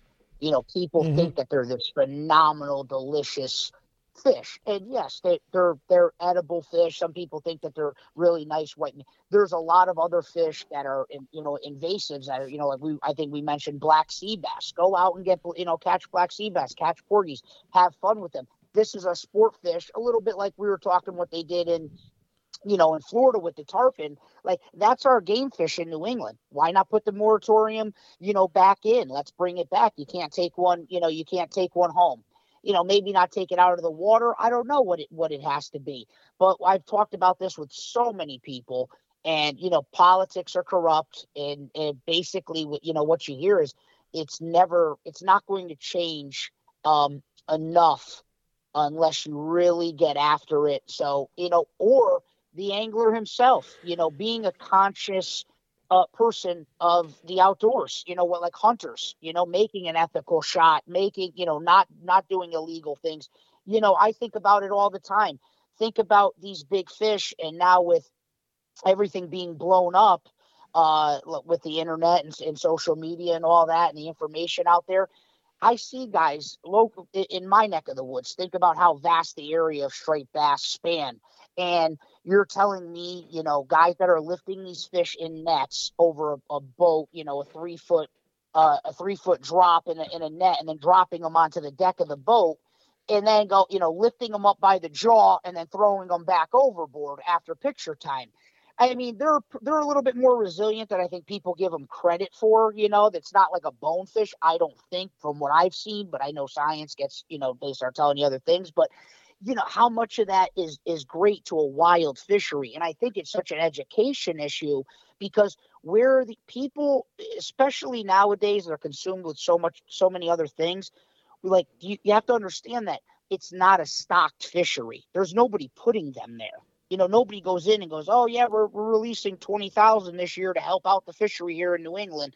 Um, it's it's not there, you know. So they're wild fish. You're catching a fish that's it's all happening on its own, and you just really have to be, you know, conscious about uh, doing that, and then taking the, you know, and, and how you, you know, the how you handle them. Really, really, how it go, it goes full circle on on all that. Really, you know, Hundred- can go on for days if I want to. Hundred percent. And and in the two thousands, we would keep a fish. Like if we caught, you know, the limit was Yeah. was twenty eight, and we'd catch like a 30, 31 inch fish. Woo! Touchdown Steelers. And we'd catch a thirty one inch fish. Uh, we'd we'd bonk it and take it home. Right now, it doesn't matter what size it is. I'm not taking that fish home, ever. I mean, they're delicious. Don't get me wrong, but there are Yeah. more delicious fish out there, and every fish market anywhere has them. Like I would, I would rather eat a bluefish than a striper. Is a striper better tasting? Yes. Is Yes. Is it that much better tasting that I'm going to pull a breeder out of that stock? No. Yeah. And that's it right there. You hit the nail right on the head. You know, just like you said, being conscious about it and going, yeah, I like to eat them, but you know what? I like catching them more. I want them around. They're fun. Uh, people, you know, people rely on them. You know, and and up here, I don't, and I drive that home to some people. Is we, as you know, on on the Cape, there is other fish to be caught, but it's not biodiverse. I mean, it is biodiverse, but not in the the terms of like a Florida fishery where oh it's blowing today, we're going to go do this. You don't have 27 different species to catch inshore for the average angler. So that being said, is that's really what you have. It's the mainstay for a lot of guys, and that goes for not only guides, but you know, uh, weekend warriors, guys that just are diehards that love to do it. So you just kind of kind of keep the fishery alive. But I'm I'm pretty much like that with all fisheries. You know, really take only what you need. I see it now blowing up with the tuna fishery, with the social media. And don't get me wrong, I'm all juiced up about it. But how many tunas do you need to take? You know what I mean? Like, I'm do, the do you need? Yeah, do you need ten? I mean, you get eighty pounds of meat off of a small tuna. I mean, you know, how many? You know, what are we doing here? Oh, that's exactly it. I mean, you're taking these big 600 pound tunas out, like four or five. You know, you got the fleet out there off of off Yeah. of, off of P Town. Yeah. Uh, and they're taking four, five, six, seven, six hundred pound tunas a day. Like, how many Yeah. are there out there? Let's be realistic. Exactly. This is what we're talking I about, think like uh, that. the uh, what's that? The show, the Oh, Wicked tuna? all that Wicked stuff. Tuna. tuna? yeah, It's like that. Yeah. I, you're talking about that idea exactly. yeah. It's it's it's horseshit. Like Uh, Well, yeah, it, tuna's Yeah. delicious, but you know what's a 60 pound tuna is amazing, right? oh yeah, A 600 Yeah. pound tuna is better, but it's not good enough to eliminate the brood stock of those tuna for the next decade because that big Yeah. fish is not out there reproducing. yeah. You you got to you got to watch you got to watch that. You know, and then I think you even have to watch it now with the the jig and pop game. Like I just went last week off the Cape to go do that, and you know even those fish, those sixty to two hundred pound class fish, let's say, or two fifty pound, even them, you know. If does everybody on the boat need to take one? Uh, you know, eh, if you talk to the majority of guys, they're going to tell me, "Hey, P, shut the hell up." You know, every I want my fish, Eh, and you know, God bless you. But I'm totally fine with harvesting one fish and throwing the rest back for you know for sport.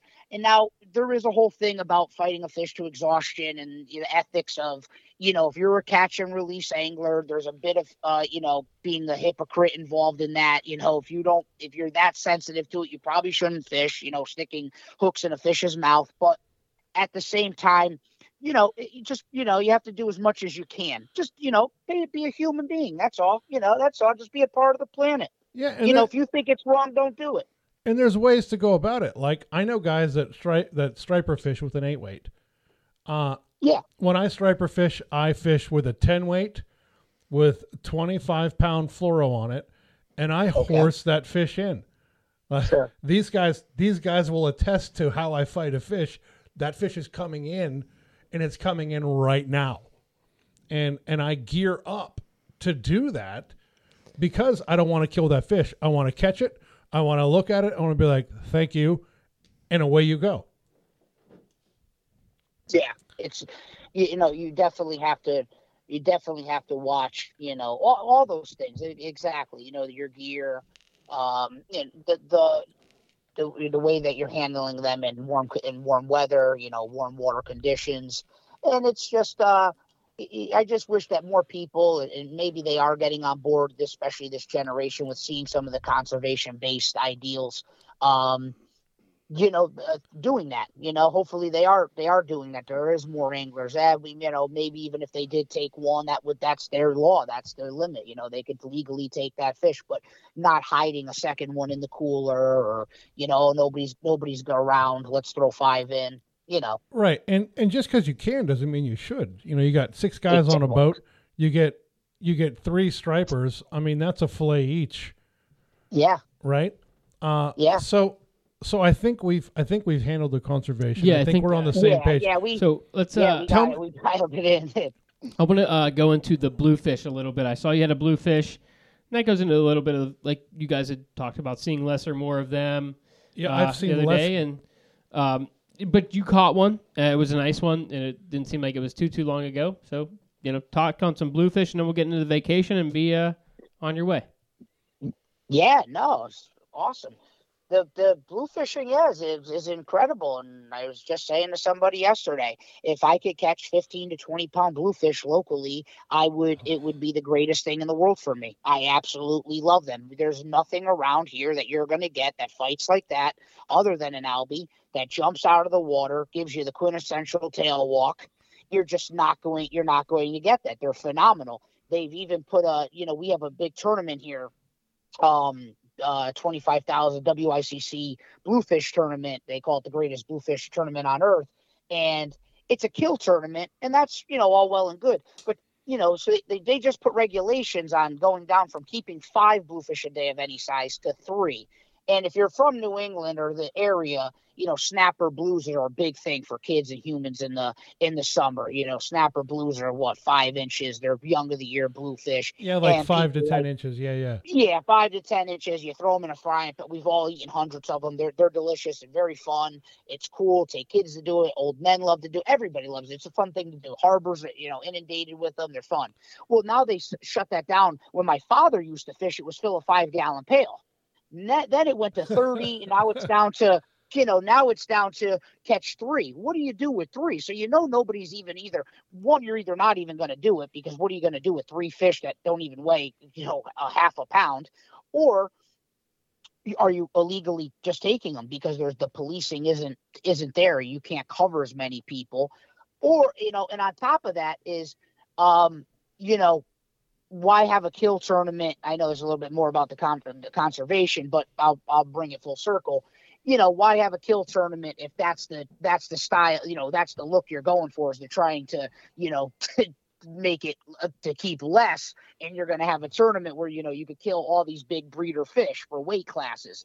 So there's definitely a little bit decline in the in the stripers and in the bluefish, and they say it has to do, you know, with a lot of the trawlers off the coast in Jersey and taking, uh, you know, bluefish and uh, menhaden or bunker pogies wherever you're from for uh, you know fish oils and fish meals and all that. So, um, yeah, bluefish. You gotta you gotta protect the blues too, and they're an amazing fish. And then that fish that I think you've seen or you're talking about, we get uh you know we get them we do get them and when we do i go full bore i had a few clients this year ask me to just go after blues they like to get you know just blasted by big bluefish and they're they are they're just a really cool fish. They they slam lure flies. I mean getting one fly fishing for them is just epic. Like i throw big poppers on a reef for them and they just they're almost like a, a jack. They come right up and slam it and then flip out on you and they fight right all the way to the boat. It's amazing. Have you have you seen many big uh, 30, 40, 40 inch gator blues recently? No, and it's uh it's one of the things that it's it really kills me because as a kid I caught the tail end of big bluefish inshore. You know, I used to walk out off the beach in my waders and cast rods to them pushing bait on shore. And we used to get them pushing bait all the way into the harbors. And now you'll see one or two occasionally, but you don't have that um, I remember as a kid, we'd have weeks where we'd go fish these bridges over, you know, marshes where they'd push the bait in so strong, everybody's catching a 15 pounder, you know, and and every and then people are taking 20s. But and if you really want to talk about how fun that could be, it really is amazing. It's just it they're inc- I mean, and they're ferocious, so they they're looking to eat. You know, they they do everything you want them to do. And just a tidbit, if you don't mind, it kind of brings into the appreciation for having a fishery like this because um, maybe some people out there will find this interesting. I sometimes get bored of my fishery in terms of not having the mix, like I was just talking about, of that many species to catch. And then I go on these vacations and I find places where the fish are incredible. But you know what? They're not getting three, four weeks of fish blitzing on top. You know, they're they're they're even telling you know, even in Florida, I fished it a lot and you talk to people. Pete, you're not always just going off on a boat and seeing acres and acres of fish getting blitzed on, you know, and, and having chances to fish them top water. And it really put it in perspective this year going um off the coast of Portugal to the Azores Islands. I'll intro you into that next subject for you. And seeing how incredible that fishery is. But again, I wasn't jigging popping tuna like I wanted to. You know, Pete, we have to do it on the troll.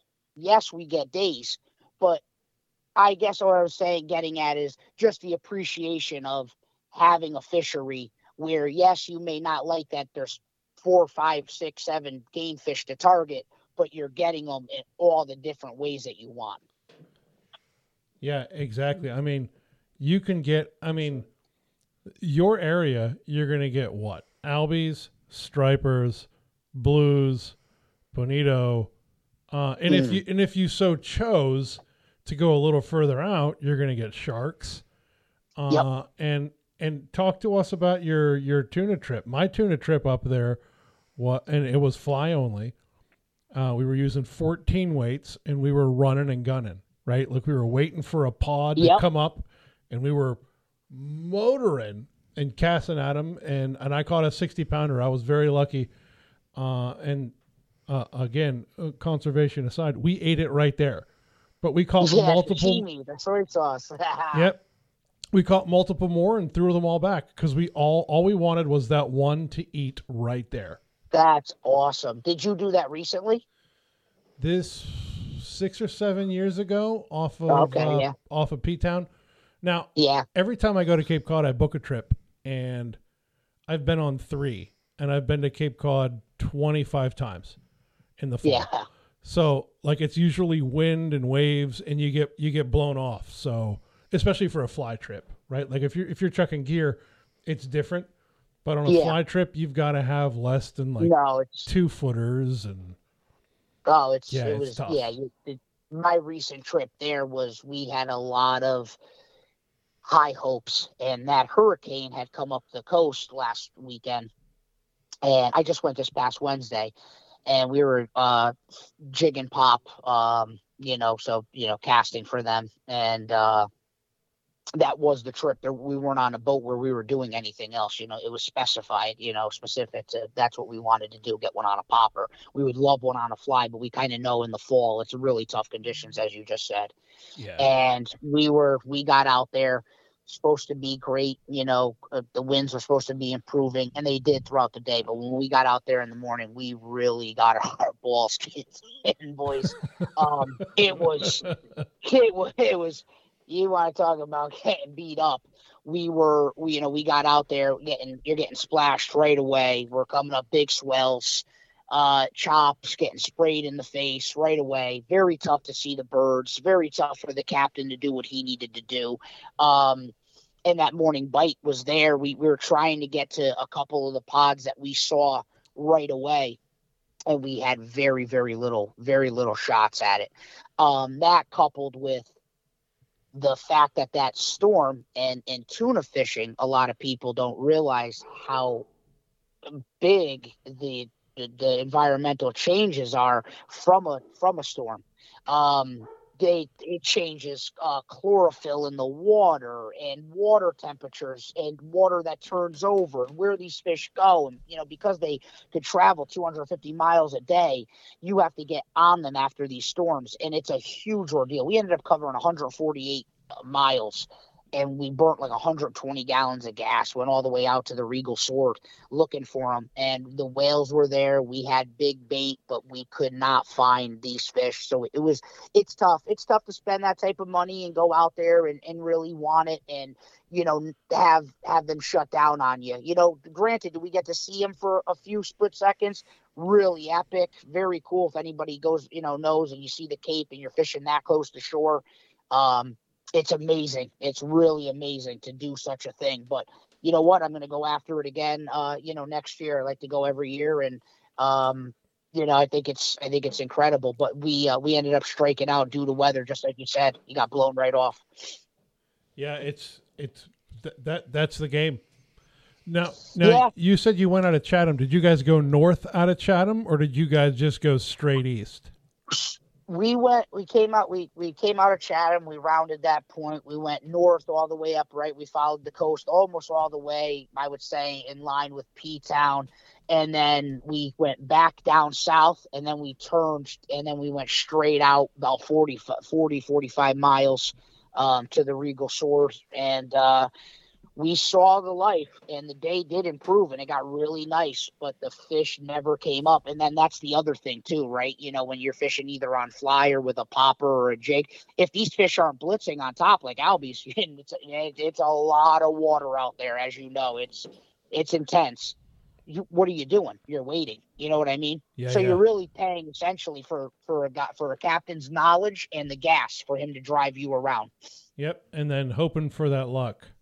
Oh man, but I'll tell you, it's got to make it so sweet. You guys know, just like musky fishing, you know, it's the same, same thing in a way. You know, you're putting a lot of time and effort and mornings, and maybe missing something you shouldn't, or making up stories to get out there and do it, or whatever, and it not happening, and it hurts when you go home. It stings, yeah. But you know, you go out there, and then when it does, cat, you do, you know the feeling. You guys all know Oh that boy, feeling is incredible. Yeah, We- it's uh, amazing. We know it well. So, uh, you recently went on a vacation. Tell us a little bit about that.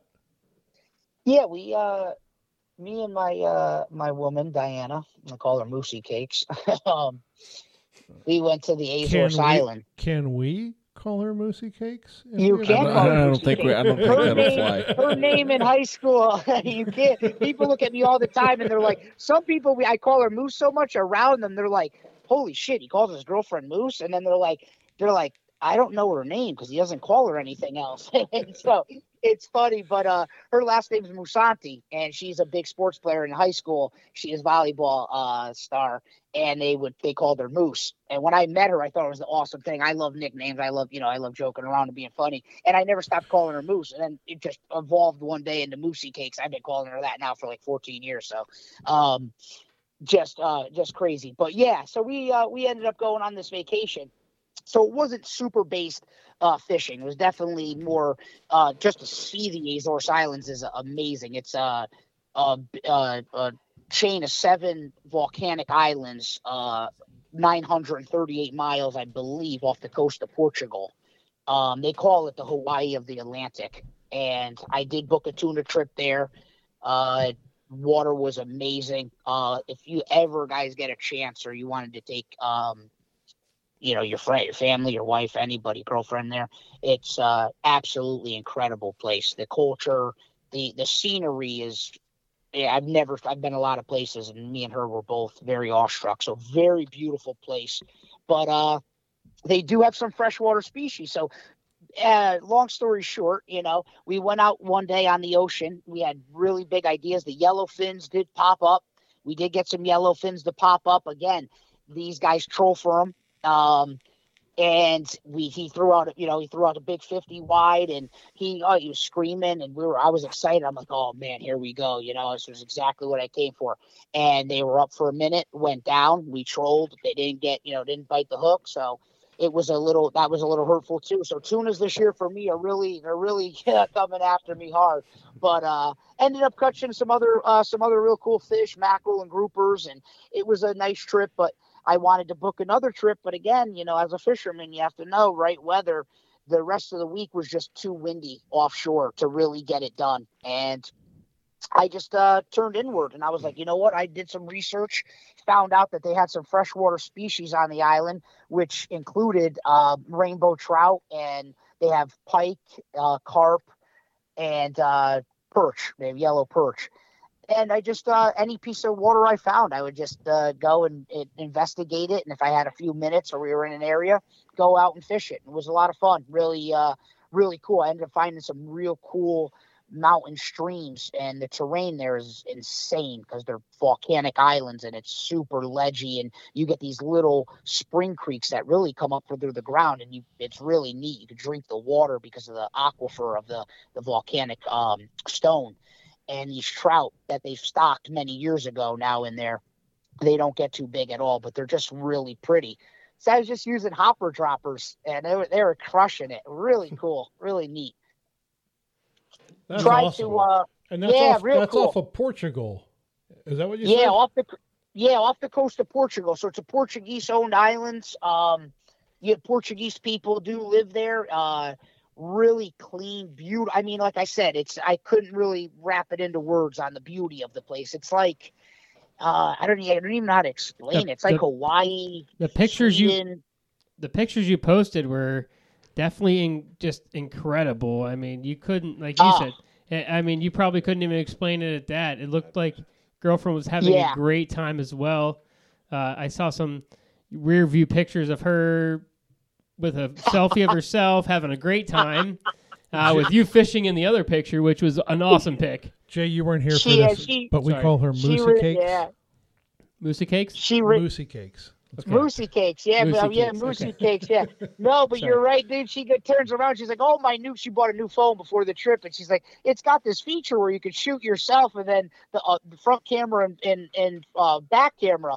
And she's like, "Look at this." And I was sitting, I'm like, "Oh my god!" Chick. I'm like, "We got to post it." Yeah, she was having a blast on that island. She's a she's a professional. Um, fun chick. Um, uh, yeah, it's really incredible. But yeah, exactly. The hard to.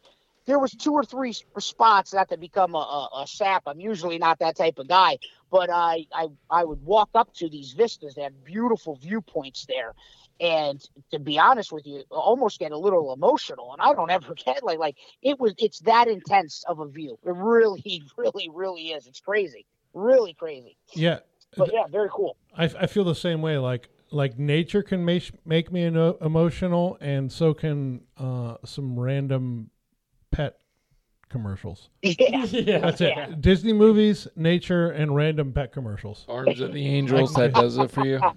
And You guys are the best. Oh, I can't. Yeah. all the pet commercials is like, oh god, I'm gonna re- adopt every goddamn Yeah, I sick have- dog in this picture. I look, mean, I'm these, not but a yes. am not a violent man anymore. But like if anymore. if I could slap Sarah McLachlan and just be like, "Stop it, stop it." yeah. If I shut that shit off, man, I changed that shit. Me and my mom were like, I think everybody. You're like, come on, lady, enough with this commercial already. Yeah, Please, I God get it. almighty. These- these Two dogs are- pennies, just two pennies a day. yeah, these dogs are sad. I get it. Don't show them to me.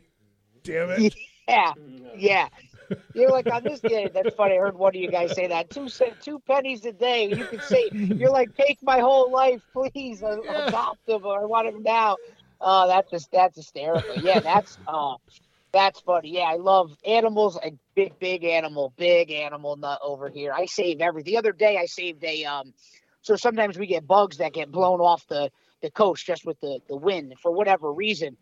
If they land in your boat or what what have you. But I'll I'll save them, dude, put them in uh, uh my tackle box, and then I bring them back to shore, and people laugh their ass off, and I'm like, I don't know, dude. What, what one thing that one thing that I tell people is is of course us being humans and bigger than a lot of creatures, we could end something's life or you know be a savage at any given moment. But how big of a feeling is it to take something that you know that you could be mean to and and and show kindness? What could what type of person is it where you don't have to you know you could do something but you choose to do something maybe a little bit more difficult and actually save something or, or help something out. And I believe me i'm a meat eater. I'm not here to be like hey i just think that you know if you can you. can. We're all you know we're all part of the planet. Let's let's have some fun. And you know if you if you get a chance to be cool to something that you know you don't have to be mean to you know just do it you know Yeah, I think But there was a- okay. other than pick roll, I that- think we're all with you. Yeah. And well, no.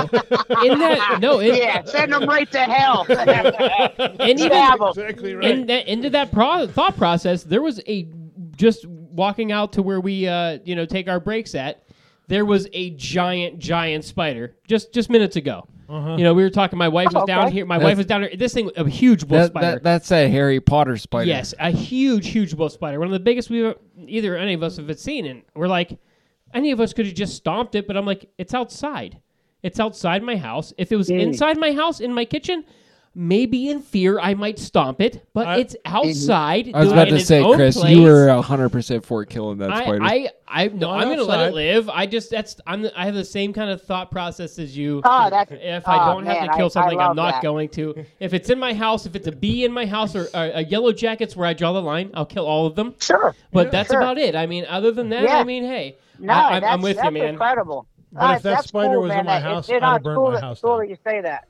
To me, I think it, it is. It's just a really neat. It's a to me that's really cool to hear. You know, other people when they when they say stuff like that because it to me it's like you know just exactly what you said. He's outside. He's and it was for me it was a big thing with spiders because when I was a young kid I ran into a orb weaver uh, spider's web in the backyard of my grandmother's house and I mean I went in it where the spider was crawling on my face and it freaked me out a little bit. And for- they're for big. time and they're big and they they, they kind orb weavers look scary, you know.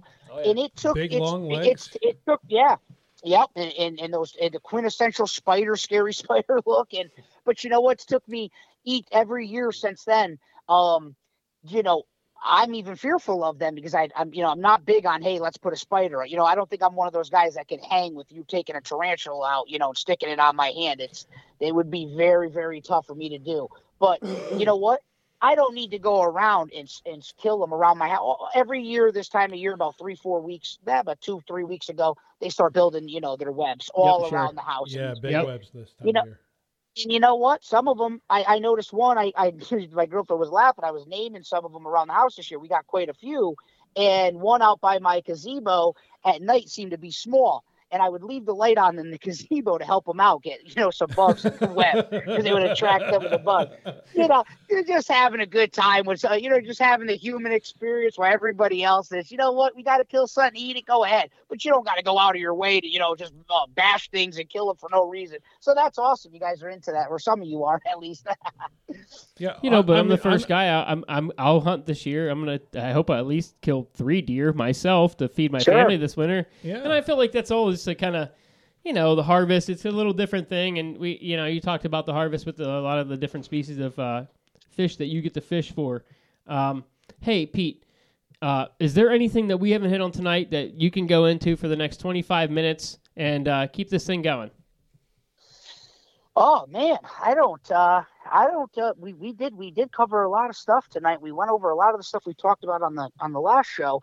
Um, that people didn't get to hear, but you know, just um, I don't know if you want to touch base on just the the deep fall run and how we get a big run of fish, you know, in our river late into the year, and you know, very fortunate for that to have a holdover fishery here in uh, Connecticut yeah, and and, where I'm Absolutely.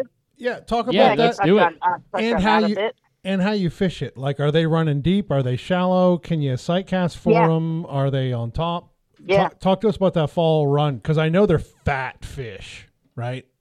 Yeah, they're they're here. The, it's so funny because people always ask me, you know, Pete, what time in the fall, and they oh, they undershoot it always where I am. So in a lot of those other places, when fall is wrapped up, and they're like, yeah, dude, there's no, you know, we're not really fishing hard, you know, in uh Rhode Island right now. My fishery's on fire in Thanksgiving. You know, I mean, we're talking birds, big bass, blue still around, and it's very very cool to go out in November and go off the beach and just have a ball. And then they start to pour in the river. And what really happens is is the sound warms up really well and they get all this bait in the sound. And then what all these fish corral it tight to shore and, and deep into Long Island Sound. And as the water cools and they gorge and gorge on these fish, a lot of these striped bass that don't migrate with the rest of the the rest of the, the fleet that goes down to the Chesapeake and the Hudson. You have some that I truly believe are born in this river, even though the DEP doesn't recognize it, but they are. They come in the river to to live because that's their home and that's what they do each year. And then you have holdover fish, fish that have gone came in right. You're eating bait. All of a sudden, you turn the the, the temperature down, and now these fish are like, oh shit, you know, I ain't making the run and you hold over in this river that has a food source to it. So we have a mixed bag of fish um, from now all the way to next spring, and it really is a, amazing thing. Uh, there's definitely needs to be some protection on it. Uh, they're uh, right now they're having some studies in the river to, to show the catch and release um, uh, effects on the river because there is a lot of catch and release fishing going on. And over the last few years, with social media and then the pandemic and so many people becoming fishermen, they found that there's this river, you know, close to everybody that they could go out and do this. So we're having a little bit of a pressure issue. But um, to get off of that and just talk about how fun it is, there's a we get a lot of fish that come in and hold over and they're a mixed bag. You can get them on fly. We st- we you start getting them on top waters, and then you know you're getting subsurface. You're getting awesome fly eats between you know five and twenty five feet of water, and then they start to as the temperature drops.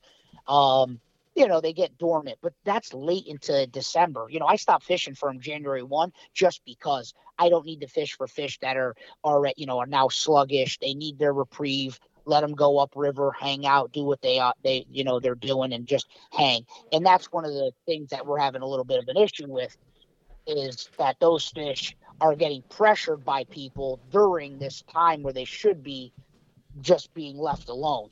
And hopefully, in the next few years following, we'll get some you know uh, rules in place for that to, to protect those guys. You know, maybe a, a, a no you know, ban, you know, no fishing from January 1 to March 31st, you know, because we get a lot of guys out early in the spring. You get excited, and it's a way to say, hey, I caught a bunch of fish. Now, don't get me wrong, not all of these fish are huge. Um, so, you know, we pick on a lot of guys. Don't hang your hat on catching a, a holdover schoolie. You know, these guys come out, oh, I got I got 60 today. Oh, well, good for you, buddy. I mean, you know what I mean? You're fishing in a barrel.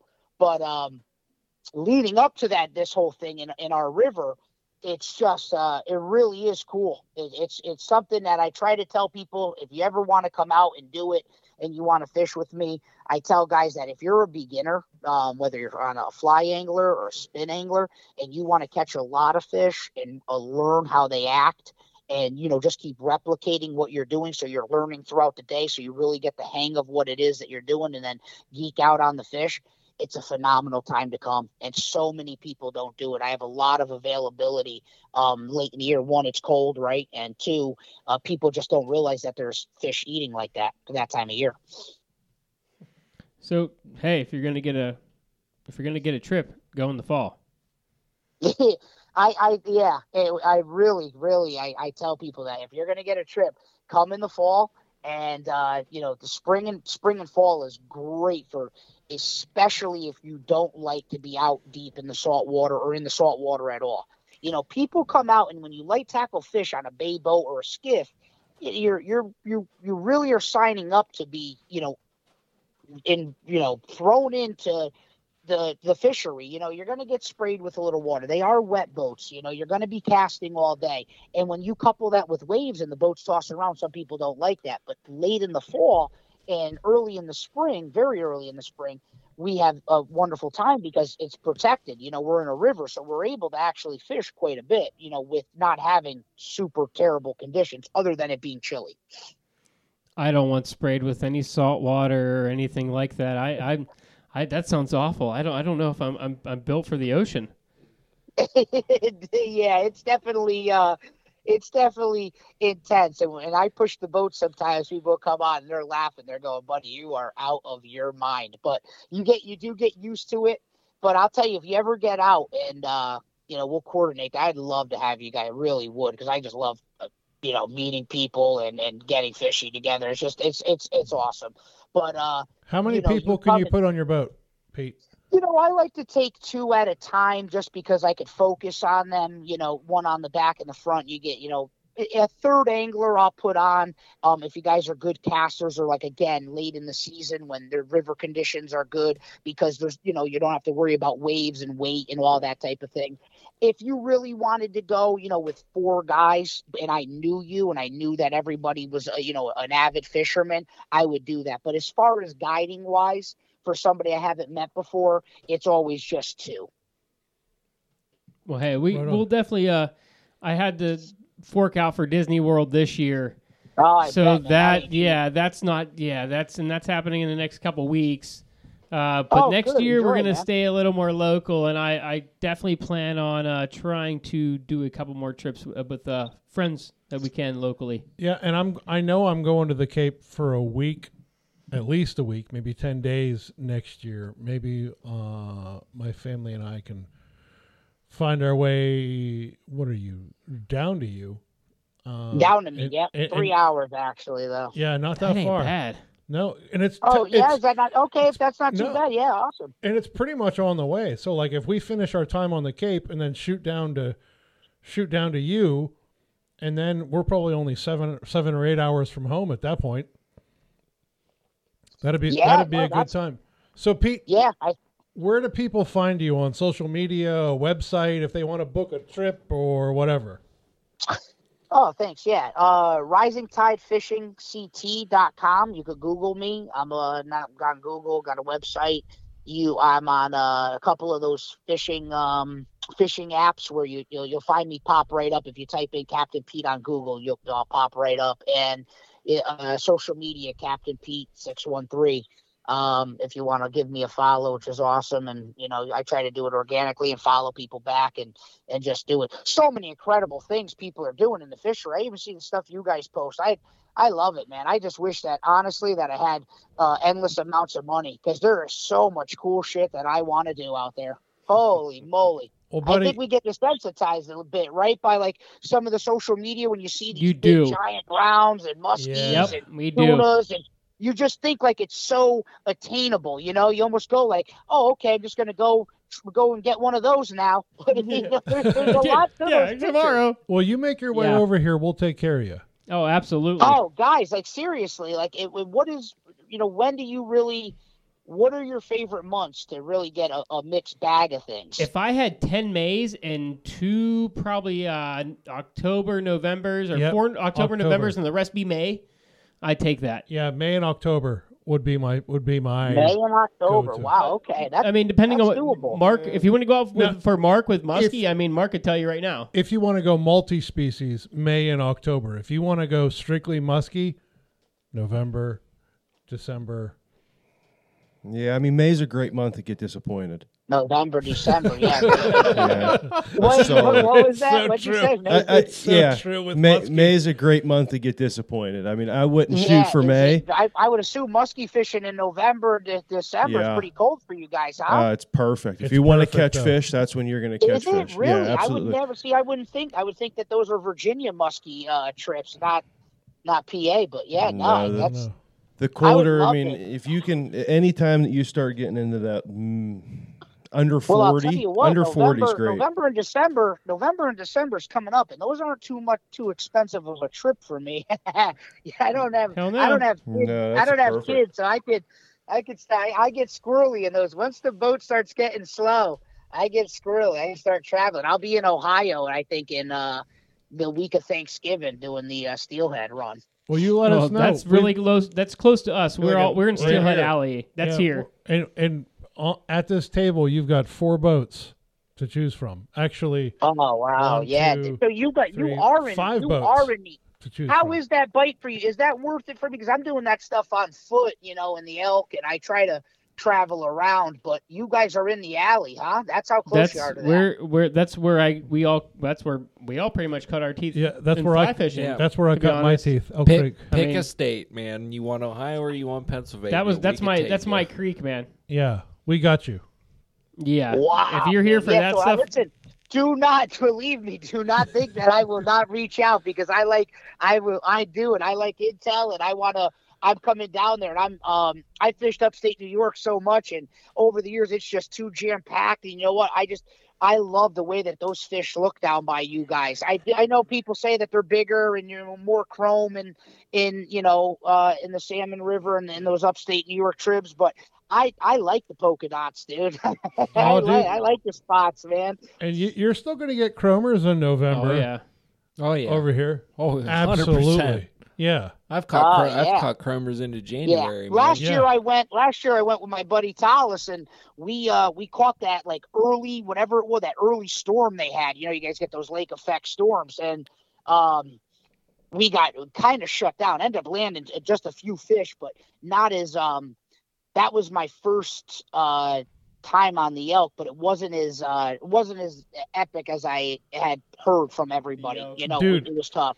Dude, if elk. we if we get a Oh my gosh. if we get a blizzard, there is no way Mark and I are going to let you go steelhead fishing. We are we are we are going muskie fishing in a blizzard. I don't One- care if it's not Yeah. a blizzard. Yeah, It you can, guys it know, can be dude. perfect steelhead conditions, and I still. yeah, uh, yeah.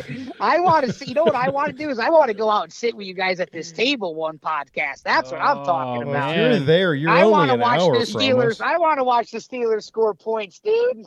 You're you're you're we're- only yeah you're we're only not we're if not watching that right now. Mark just Oh, yeah. No, we're not doing that. Yeah. What'd you say about the Stripers, Pete? Oh, yeah. Mark just said if you're there, you're only an hour away from us. An hour, yeah, an hour. literally. Yeah, so I That's think close. I think when I set this up with uh with him, we, even if we get together, or we could. If we can't, we can't. But if it worked out, even if even if we do one day or something like that, or you guys say, hey, this is neat, or you should, you know, may, maybe do this instead of what you're doing. Yeah, I'll definitely be in touch. Yeah, That shoot sounds on- great. And we can record on a different night if you're in town. Like we'd love to have you in studio and just We'll make it work. yeah, man. The studio's in my basement. It, the the microphones are always on, so Damn, man.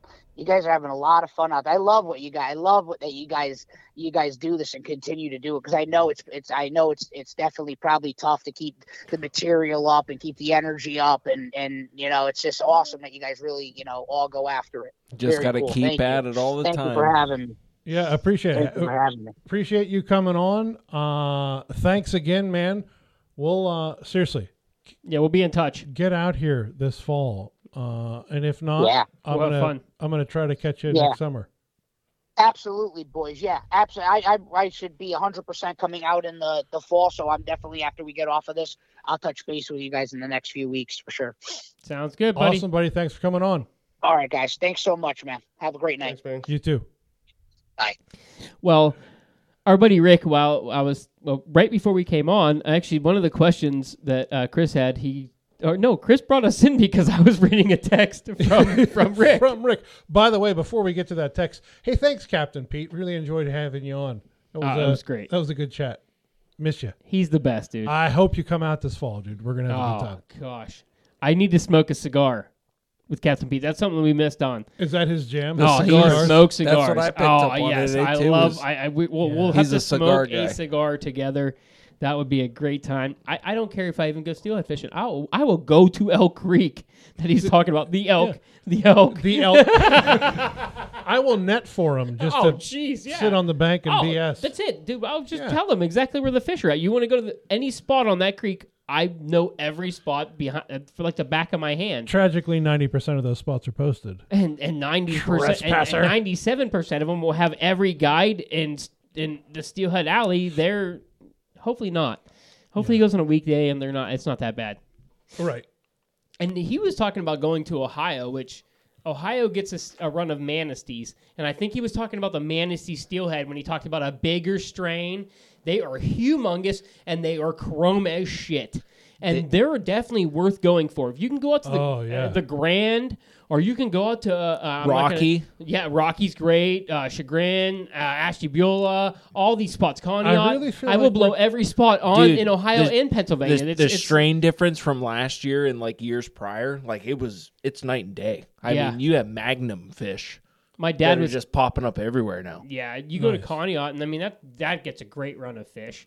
I mean, you can go there, and you man, you get some big, big fish, and they start. Those fish start in the later months. I feel like then, you know. Anyway, if we could go up there, I wouldn't mind going up there, like you said, just to even net the fish and hang out with Captain Pete and smoke a cigar. I was yelling at you guys because I want a po' boy sandwich. If I don't get a cobia po' boy po' boy sandwich, I, I I'm just gonna cancel beast at the fucking camp. Well, You guys uh, can all eat my. well, Rick is Rick is bringing cobia up now. It's caught. It's taken Rick an entire year to catch a single cobia. Uh, How do you know he might not have just posted the second one? You dick. I, we're in constant contact with Okay. with Rick Ellier, uh, and he said he's going to bring it up. And he, initially, he's like, "I'm going to make a pineapple slaw," and Mark's like, "No, you're not." and and had Mark not said that, I'd have been like, "Look, I don't want pineapple on anything other than my fruit salad." Right? Like that's that's where You don't want it pineapple on your goes. pizza? I have one rule of thumb when No. it comes to fish and red meat. If I need to put something on it, you did something wrong. Yeah. Period. So then Like, he's I, like- I mean, just I'm because when you when you're eating something like that, it's not like you're going and getting like something you have all of the time. That's a great piece of fish. You're right. I eat. I can eat pineapple whenever I want. I don't want that on that. Yeah. Oh, he was And gonna then put he's like- that on the code. Well, it's part of the the And then sauce. he's I like- like the po' boy. Okay. Yeah. Yeah. And and I bet it's delicious. I'm, sure it is. I'm but- sure it is, yeah. but I want lettuce, tomato, mayonnaise, onion. That's it. Taste it. And I want it on like a soft po' boy roll. And that's what we landed on for our shore lunch that day. Uh, now, if you guys are willing to row two miles down we, to us, no, we have we have a motor, do you? A little motor. gonna Yeah, take it, you it actually six did. hours Hey, to get back. We're gonna. there. Hey, we're gonna. We'll, You guys better launch and start your way down. Once you get there, lunch. you'll eat no, lunch and I then don't. start I back don't to care lunch. about my team. We're just gonna do You this. just save me one in a wrapper for when I get back to uh, camp. now I'm as long as. I get one, I don't care about Are you- everybody else. Are you 'Cause guys our- gonna show up for shore lunches this year? Now No. I remember one day We've already. T- I've already been in contact with both the people in my boat, and we've planned out our shore lunches. You're just gonna like Now what happens No. if your burner doesn't work or you don't have a can opener? you gonna have some PB No, we're and gonna have J's all and that stuff this time. Tencaras. we, we're we're doing sausages one day, hmm so that'll be good. What if your burner doesn't work? No, we the burner's gonna work. Listen, no, it's a real it's a real question because my burner didn't work last year. But remember, remember when you guys decided to tell us where you were for yeah, shore and lunch, then you had to show us how the burner works. Well, Wait. I understand what you did, Wait. and I can do it again. and then you weren't there. You, you We were just across the river or the lake. You were like a half a mile away. Quit No, being hermits. Just come on over. That's when we didn't have a You uh, were like, motor. Here's where we should have lunch. It's on a it's on a cliff. It's on a cliff face. Here's a single rock that we can place this stuff. Well, the right on. across the right across the lake worked really well in that corner. where we were waiting for you, where you said you would be. It was perfect. There was picnic Well, tables. that Yeah, was we- not my We, fault. we, we had a whole banquet over there. hey, that was not my fault. Uh, and I'm not sure was that the year we won the beast or not. I don't see how that's relevant. I mean, I, I'm just saying. I, I don't know if that was the year we won or was that the year before. Uh, I remember the one year it didn't work and we had to come over and meet you guys. No, I came then to you- you. Or uh, well, yeah, well, your boat moves very quickly, and it took you about 0.5 seconds for what we were going to move in like five minutes. So I, I get that. Okay, so you moved to us. That was fine. Like I said, the, the beach across the I way fixed worked your very burner, well. and then PJ You- landed fish. You you did really well about fixing. That was the day one. I don't think we ate together day no, two. we ate together day one. Day two, we did. Day two was the day you're like, yeah, we're gonna meet where we ate lunch yesterday. And we're like, all right. And we were there for like 15 minutes, and we're like, where are you guys? They're like, well, we decided to eat lunch on a cliff, but our our burner's not working. So no, that wasn't day two. That was day one. no, that was day two. Are Day you one- sure? Day one was the day that no. Either way, right. all I need is a No, poor boy. You're right. Day day one is the day your burner wasn't Yeah. working. Day two was the day that Mark and I forgot our part of our burner. So we had to come over and help you guys back out. Yes, that's how it went. Yep, okay, so it all came full circle. Yeah. Yes. Damn I, I it. felt like the team, the team camaraderie came full circle. Damn it. And you know, hey, that year I think we got first and second place. So Yeah, and last year we did shore lunch with uh you Derek guys. and them and Bam Yeah. Bam, yeah. Yeah, Derek and Bam Bam and uh Rick. You, Derek, Bam Bam. Rick, you, Mark. Yeah. Yeah, that was it. There was everybody over there. yeah, because we never we never left. anymore for a We little only, bit. yeah, that's right. We only had two boats over there. My back. That was yeah. You need Are you to. good? But uh so the beast is in exactly 11, 12 days.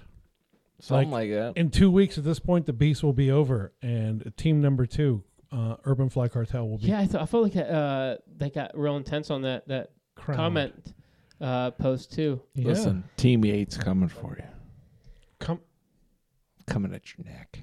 Oh, you guys are. Crazy. We're gonna rephrase it a little bit, but I'm gonna Yeah, still. are- you know. I'm gonna are we- let your mind wander. I'm gonna still- let you do your thing. are we still doing phrasing? We're still doing phrasing. I'm gonna come at your neck. well, you missed. I was aiming for the chin. All right. Jeez Louise. at All this right, point, hey, hey, uh, congrats. no, I'm going to say congrats to Diaz, man. Hey, good, Yeah, good Diaz, grinding out fish. there and good fish, buddy. Uh, hope to see you at some of the tying nights this year. Uh, And he's he's fishing the beast. oh, if he's fishing with- the beast, we'll He see him then With as. Murph. He- Yeah, he- it's gonna Big awesome. Murph. Yeah. lis- listen, I talked to Diaz quite a bit.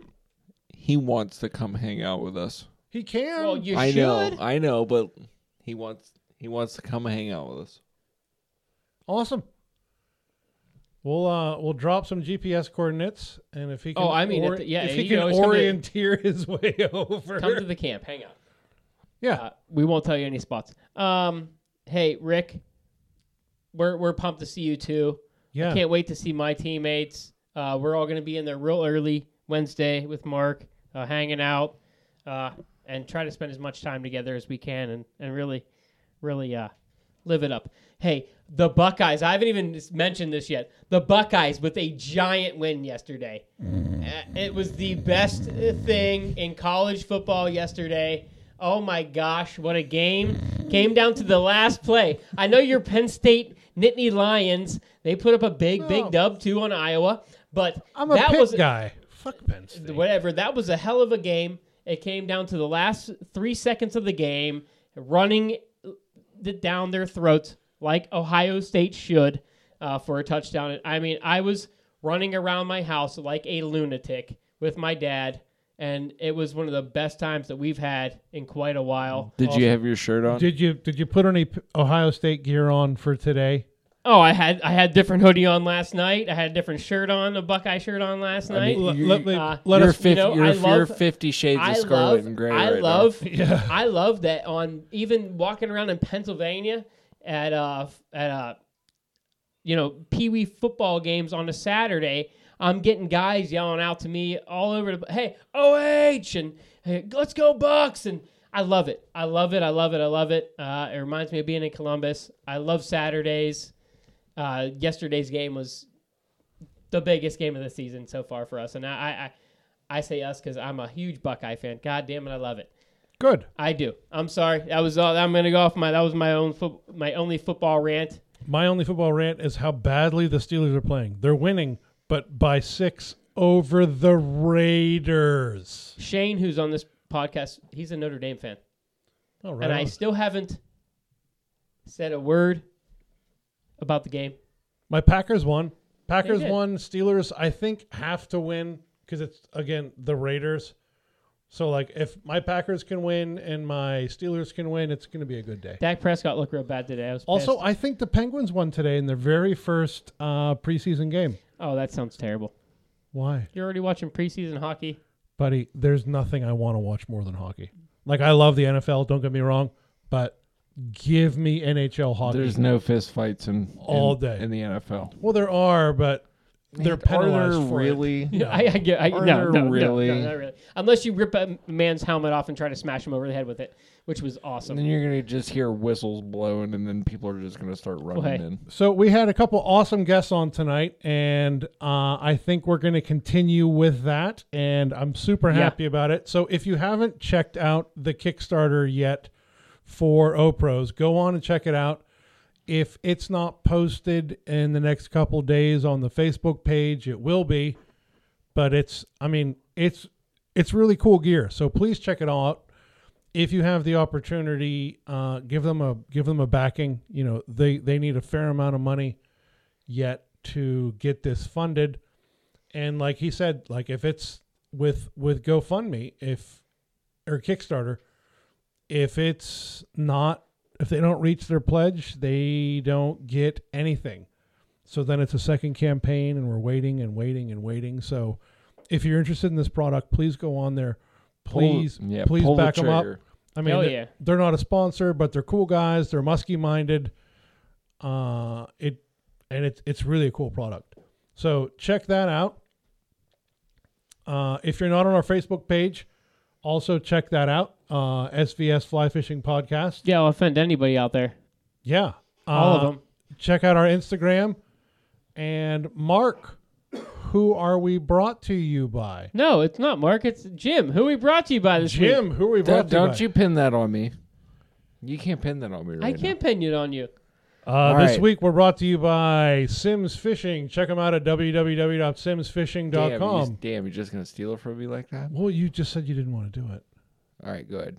uh, Ahrex Hooks, uh, CortlandLines.com, and Yeti, built for the wild. Are you going to be able to roll into what? Hey, thanks, ahead. Captain Pete. Yeah, thanks, Captain Pete. Thank thank you, Dave, for jumping on from Opros. Yeah, Thanks, Opros Captain too. Pete, from jumping on. Uh, friends of the show, we got Ryan Evans at Queen City Guiding, Michael Davis, Down to Earth Wealth Management, Thomas Shank at Chippewa River Custom Rods. Always our friends at Muskie Fool and The all of our Muskie Nittany Alliance, the host of the Beast of the East. That was backwards. Nittany Valley Muskie Alliance. I'm going to help you out here, buddy. Uh, you guys have a great week. Check out all of our social medias and stuff. Share with friends. Like, comment, subscribe. I don't know.